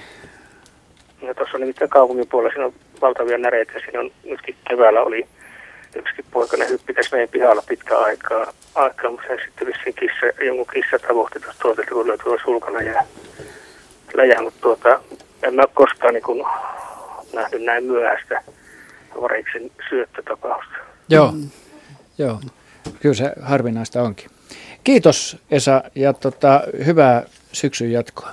Luonto on julma, tavallaan makaaberi. Ei, tavallaan, tavallaan ei. Meillä on runsas viisi minuuttia lähetystä jäljellä. Ja Urpo Koponen, vanha kyy-asiantuntija, me on lähettänyt meille kommentin, terveisiä vaan Urpo sinne Kotkaan, kyistä. Kyyn poikaset syntyy 15 senttiä pitkinä. Sateisena kesänä kantoaika pitkittyy jopa yli neljän kuukauden. Jopa lokakuussa on tällöin synnytys kyyn osalta. Näin Urpo ja tätä ei käy epäillä. Ei, siis, siis kyynpoikaset on kyllä syntyessään isompia kuin rantakäärmeen poikaset. Mä, mä ehkä sanoin tuossa, että tämä on jo vanhempi poikainen mutta kyllä siinä voi olla kysymys, kun äsken käsiteltiin sitä 15 sentin mittaisesta kyystä, että voi olla kysymys mm. ihan vastasyntyneestä kyystä. Mm. Vaikka tarkistin tämän asian, kun epäilin itsekin, että muistelin rantakäärmeen koko, että se on pienempi munasta kuoriutuisa. Kyyn poikaset on huomattavasti kehittyneempiä jo siinä vaiheessa, kun ne syntyy tai kun emo synnyttää ne. Siitähän oli äsken keskustelua. Joo. Tuossa kerran nyt tuli mieleen vaan, että kun Ahvenanmaalla niin satui ajelemaan polkupyörällä ja näin siis kyy, joka oli jäänyt auton alle ja sitä rupesin siirtää sitten vatsasta. Vatsasta alkoi tulla, tai pullahtelee pienempiä kaveruksia ulos, niin ne oli, ne oli aika paksuja verrattuna rantakäärmeen poikasiin. Mä tosiaan Mulla on tämmöinen tietolähde. Ei, ei ne kyllä ollut. Mulla on tämmöinen tietolähde, että kyynpoikaset voisi syntyessään olla 14 jopa 23 sentin mittaisia. Aika iso tämä vaihtu. Riippuu varmaan sen naaraan koosta, että minkä kokoisia poikasia se pystyy synnyttämään. Ja kokoakin, painoerokin voi olla 4-6 grammaa. Että aika jopa 50 prosenttia isompia poikasia jotkut naaraat pystyvät synnyttämään. Joo. Hyvät kuulijat, meillä on kolme ja puoli minuuttia lähetysaikaa jäljellä. Nyt ei oteta enää soittoja tähän. Valitettavasti emme ehdi. Otetaan täällä yksi vuoden aikaan liittyvä Merja Pöyhtäri lähettämä, lähettämä sähköinen kysymys. Tämä menee Henrylle ilmeisesti. Hei, yöllisellä vessareissulla Unarissa Sodankylässä Otsalampun valoon sattui koivun rungossa noin neljä, neljän viiden metrin korkeudella kääpä, jonka alapinnan reunoja myötäillen kulki ikään kuin heijastin rivi. Pieniä pistemäisiä heijastavia kohtia ympäri käävän reunan. Tämä, tämän heijastinkäyvän näki muutama muukin ihminen kutsuttuna, joten mielenhäiriökään se ei voinut olla. Olisi mukava kuulla, mikä ilmiö muista käävistä ei vastaavaa valoa löytynyt, tai siis mikä ilmiö tämä ilmeisesti on. Ja päivävalossa kääpä näytti ihan tavalliselta. Näin siis tota, Merja Pöyhtäri. Mulla ei ole tiedossa yhtään kääppää, jolla olisi tämmöistä valoluminenssia mutta luminesenssi. Luminesenssia, kiitos tästä täsmennyksestä. Toi, mutta sen sijaan minulle tulee mieleen, että koivua lahottaa usein mesisieni ja silloin aikamoinen rihmasto ja sillä nimenomaan on tätä lumin, mitä se, mitä se menee kanari? Luminesenssia. Luminesenssi. Luminesenssia. Ja, ja siinä on aivan hyvin voinut, ja se tekee tämmöistä rihmastojännettä hyvin pitkälle useita metriä kasvupisteestään ylös ja alaspäin. Ja tämmöisen puun kun ottaa auki, niin sieltä löytyy usein rihmastoa. Ja pimeällä se oikeasti hohtaa. Ja se on nyt ainoa, mitä mun tulee mieleen, mistä olisi ollut kyse, ellei sitten jollakin käyvällä oikeasti ole tällaista, mutta aivan hyvin ne voi kasvaa samassa kohtaa, samassa paikkaa. Eikö se ole semmoinen lusiferiini? On joo. Pigmentti. Kyllä, se hajotessaan... Se ensyymi, lusiferiini entsyymin katalysoimassa reaktiossa. Joo, kyllä, niin syntyy, syntyy. hohtavaa valoa. Joo. Siis oikeastaan se on biolumine, lumine, luminesenssi. Luminesenssi. Bioluminesenssi. Se, se on luminesenssi. Tämä näyttää nyt pahasti siltä, että Ari lähtee opettaa vähän Henryä tässä illan mittaan. Sittenhän on näitä elektro, on ja en elektroluminesenssejä. Ja, se ennen on luminenssi. se olisi ehkä helpompi. Triboluminesensseja ja radioluminesensseja ja sonoluminesensseja ja kaikki sen tyyppisiä. Mutta yes, nyt on minuutti äh, vajaa jäljellä lähetystä. Otetaan vielä Pertti Hyvösen kommentti tähän loppuun Sodankylästä. Koivussa olevissa käävissä vain joissakin yksilöissä on havaittu kuin pieniä valopisteitä, pisteet vain käävän alapinnalla. Tässä samasta luminesenssistä kyse. Hyvät kuulijat, kiitämme illasta ja kiitämme myöskin arvoisia asiantuntijoita jäntevästä osallistumisesta. Toivotamme hyvää syksyä ja tervetuloa mukaan marraskuussa taas lähetykseemme 14. marraskuuta kello 18.03. Oikein lämmintä syksyä.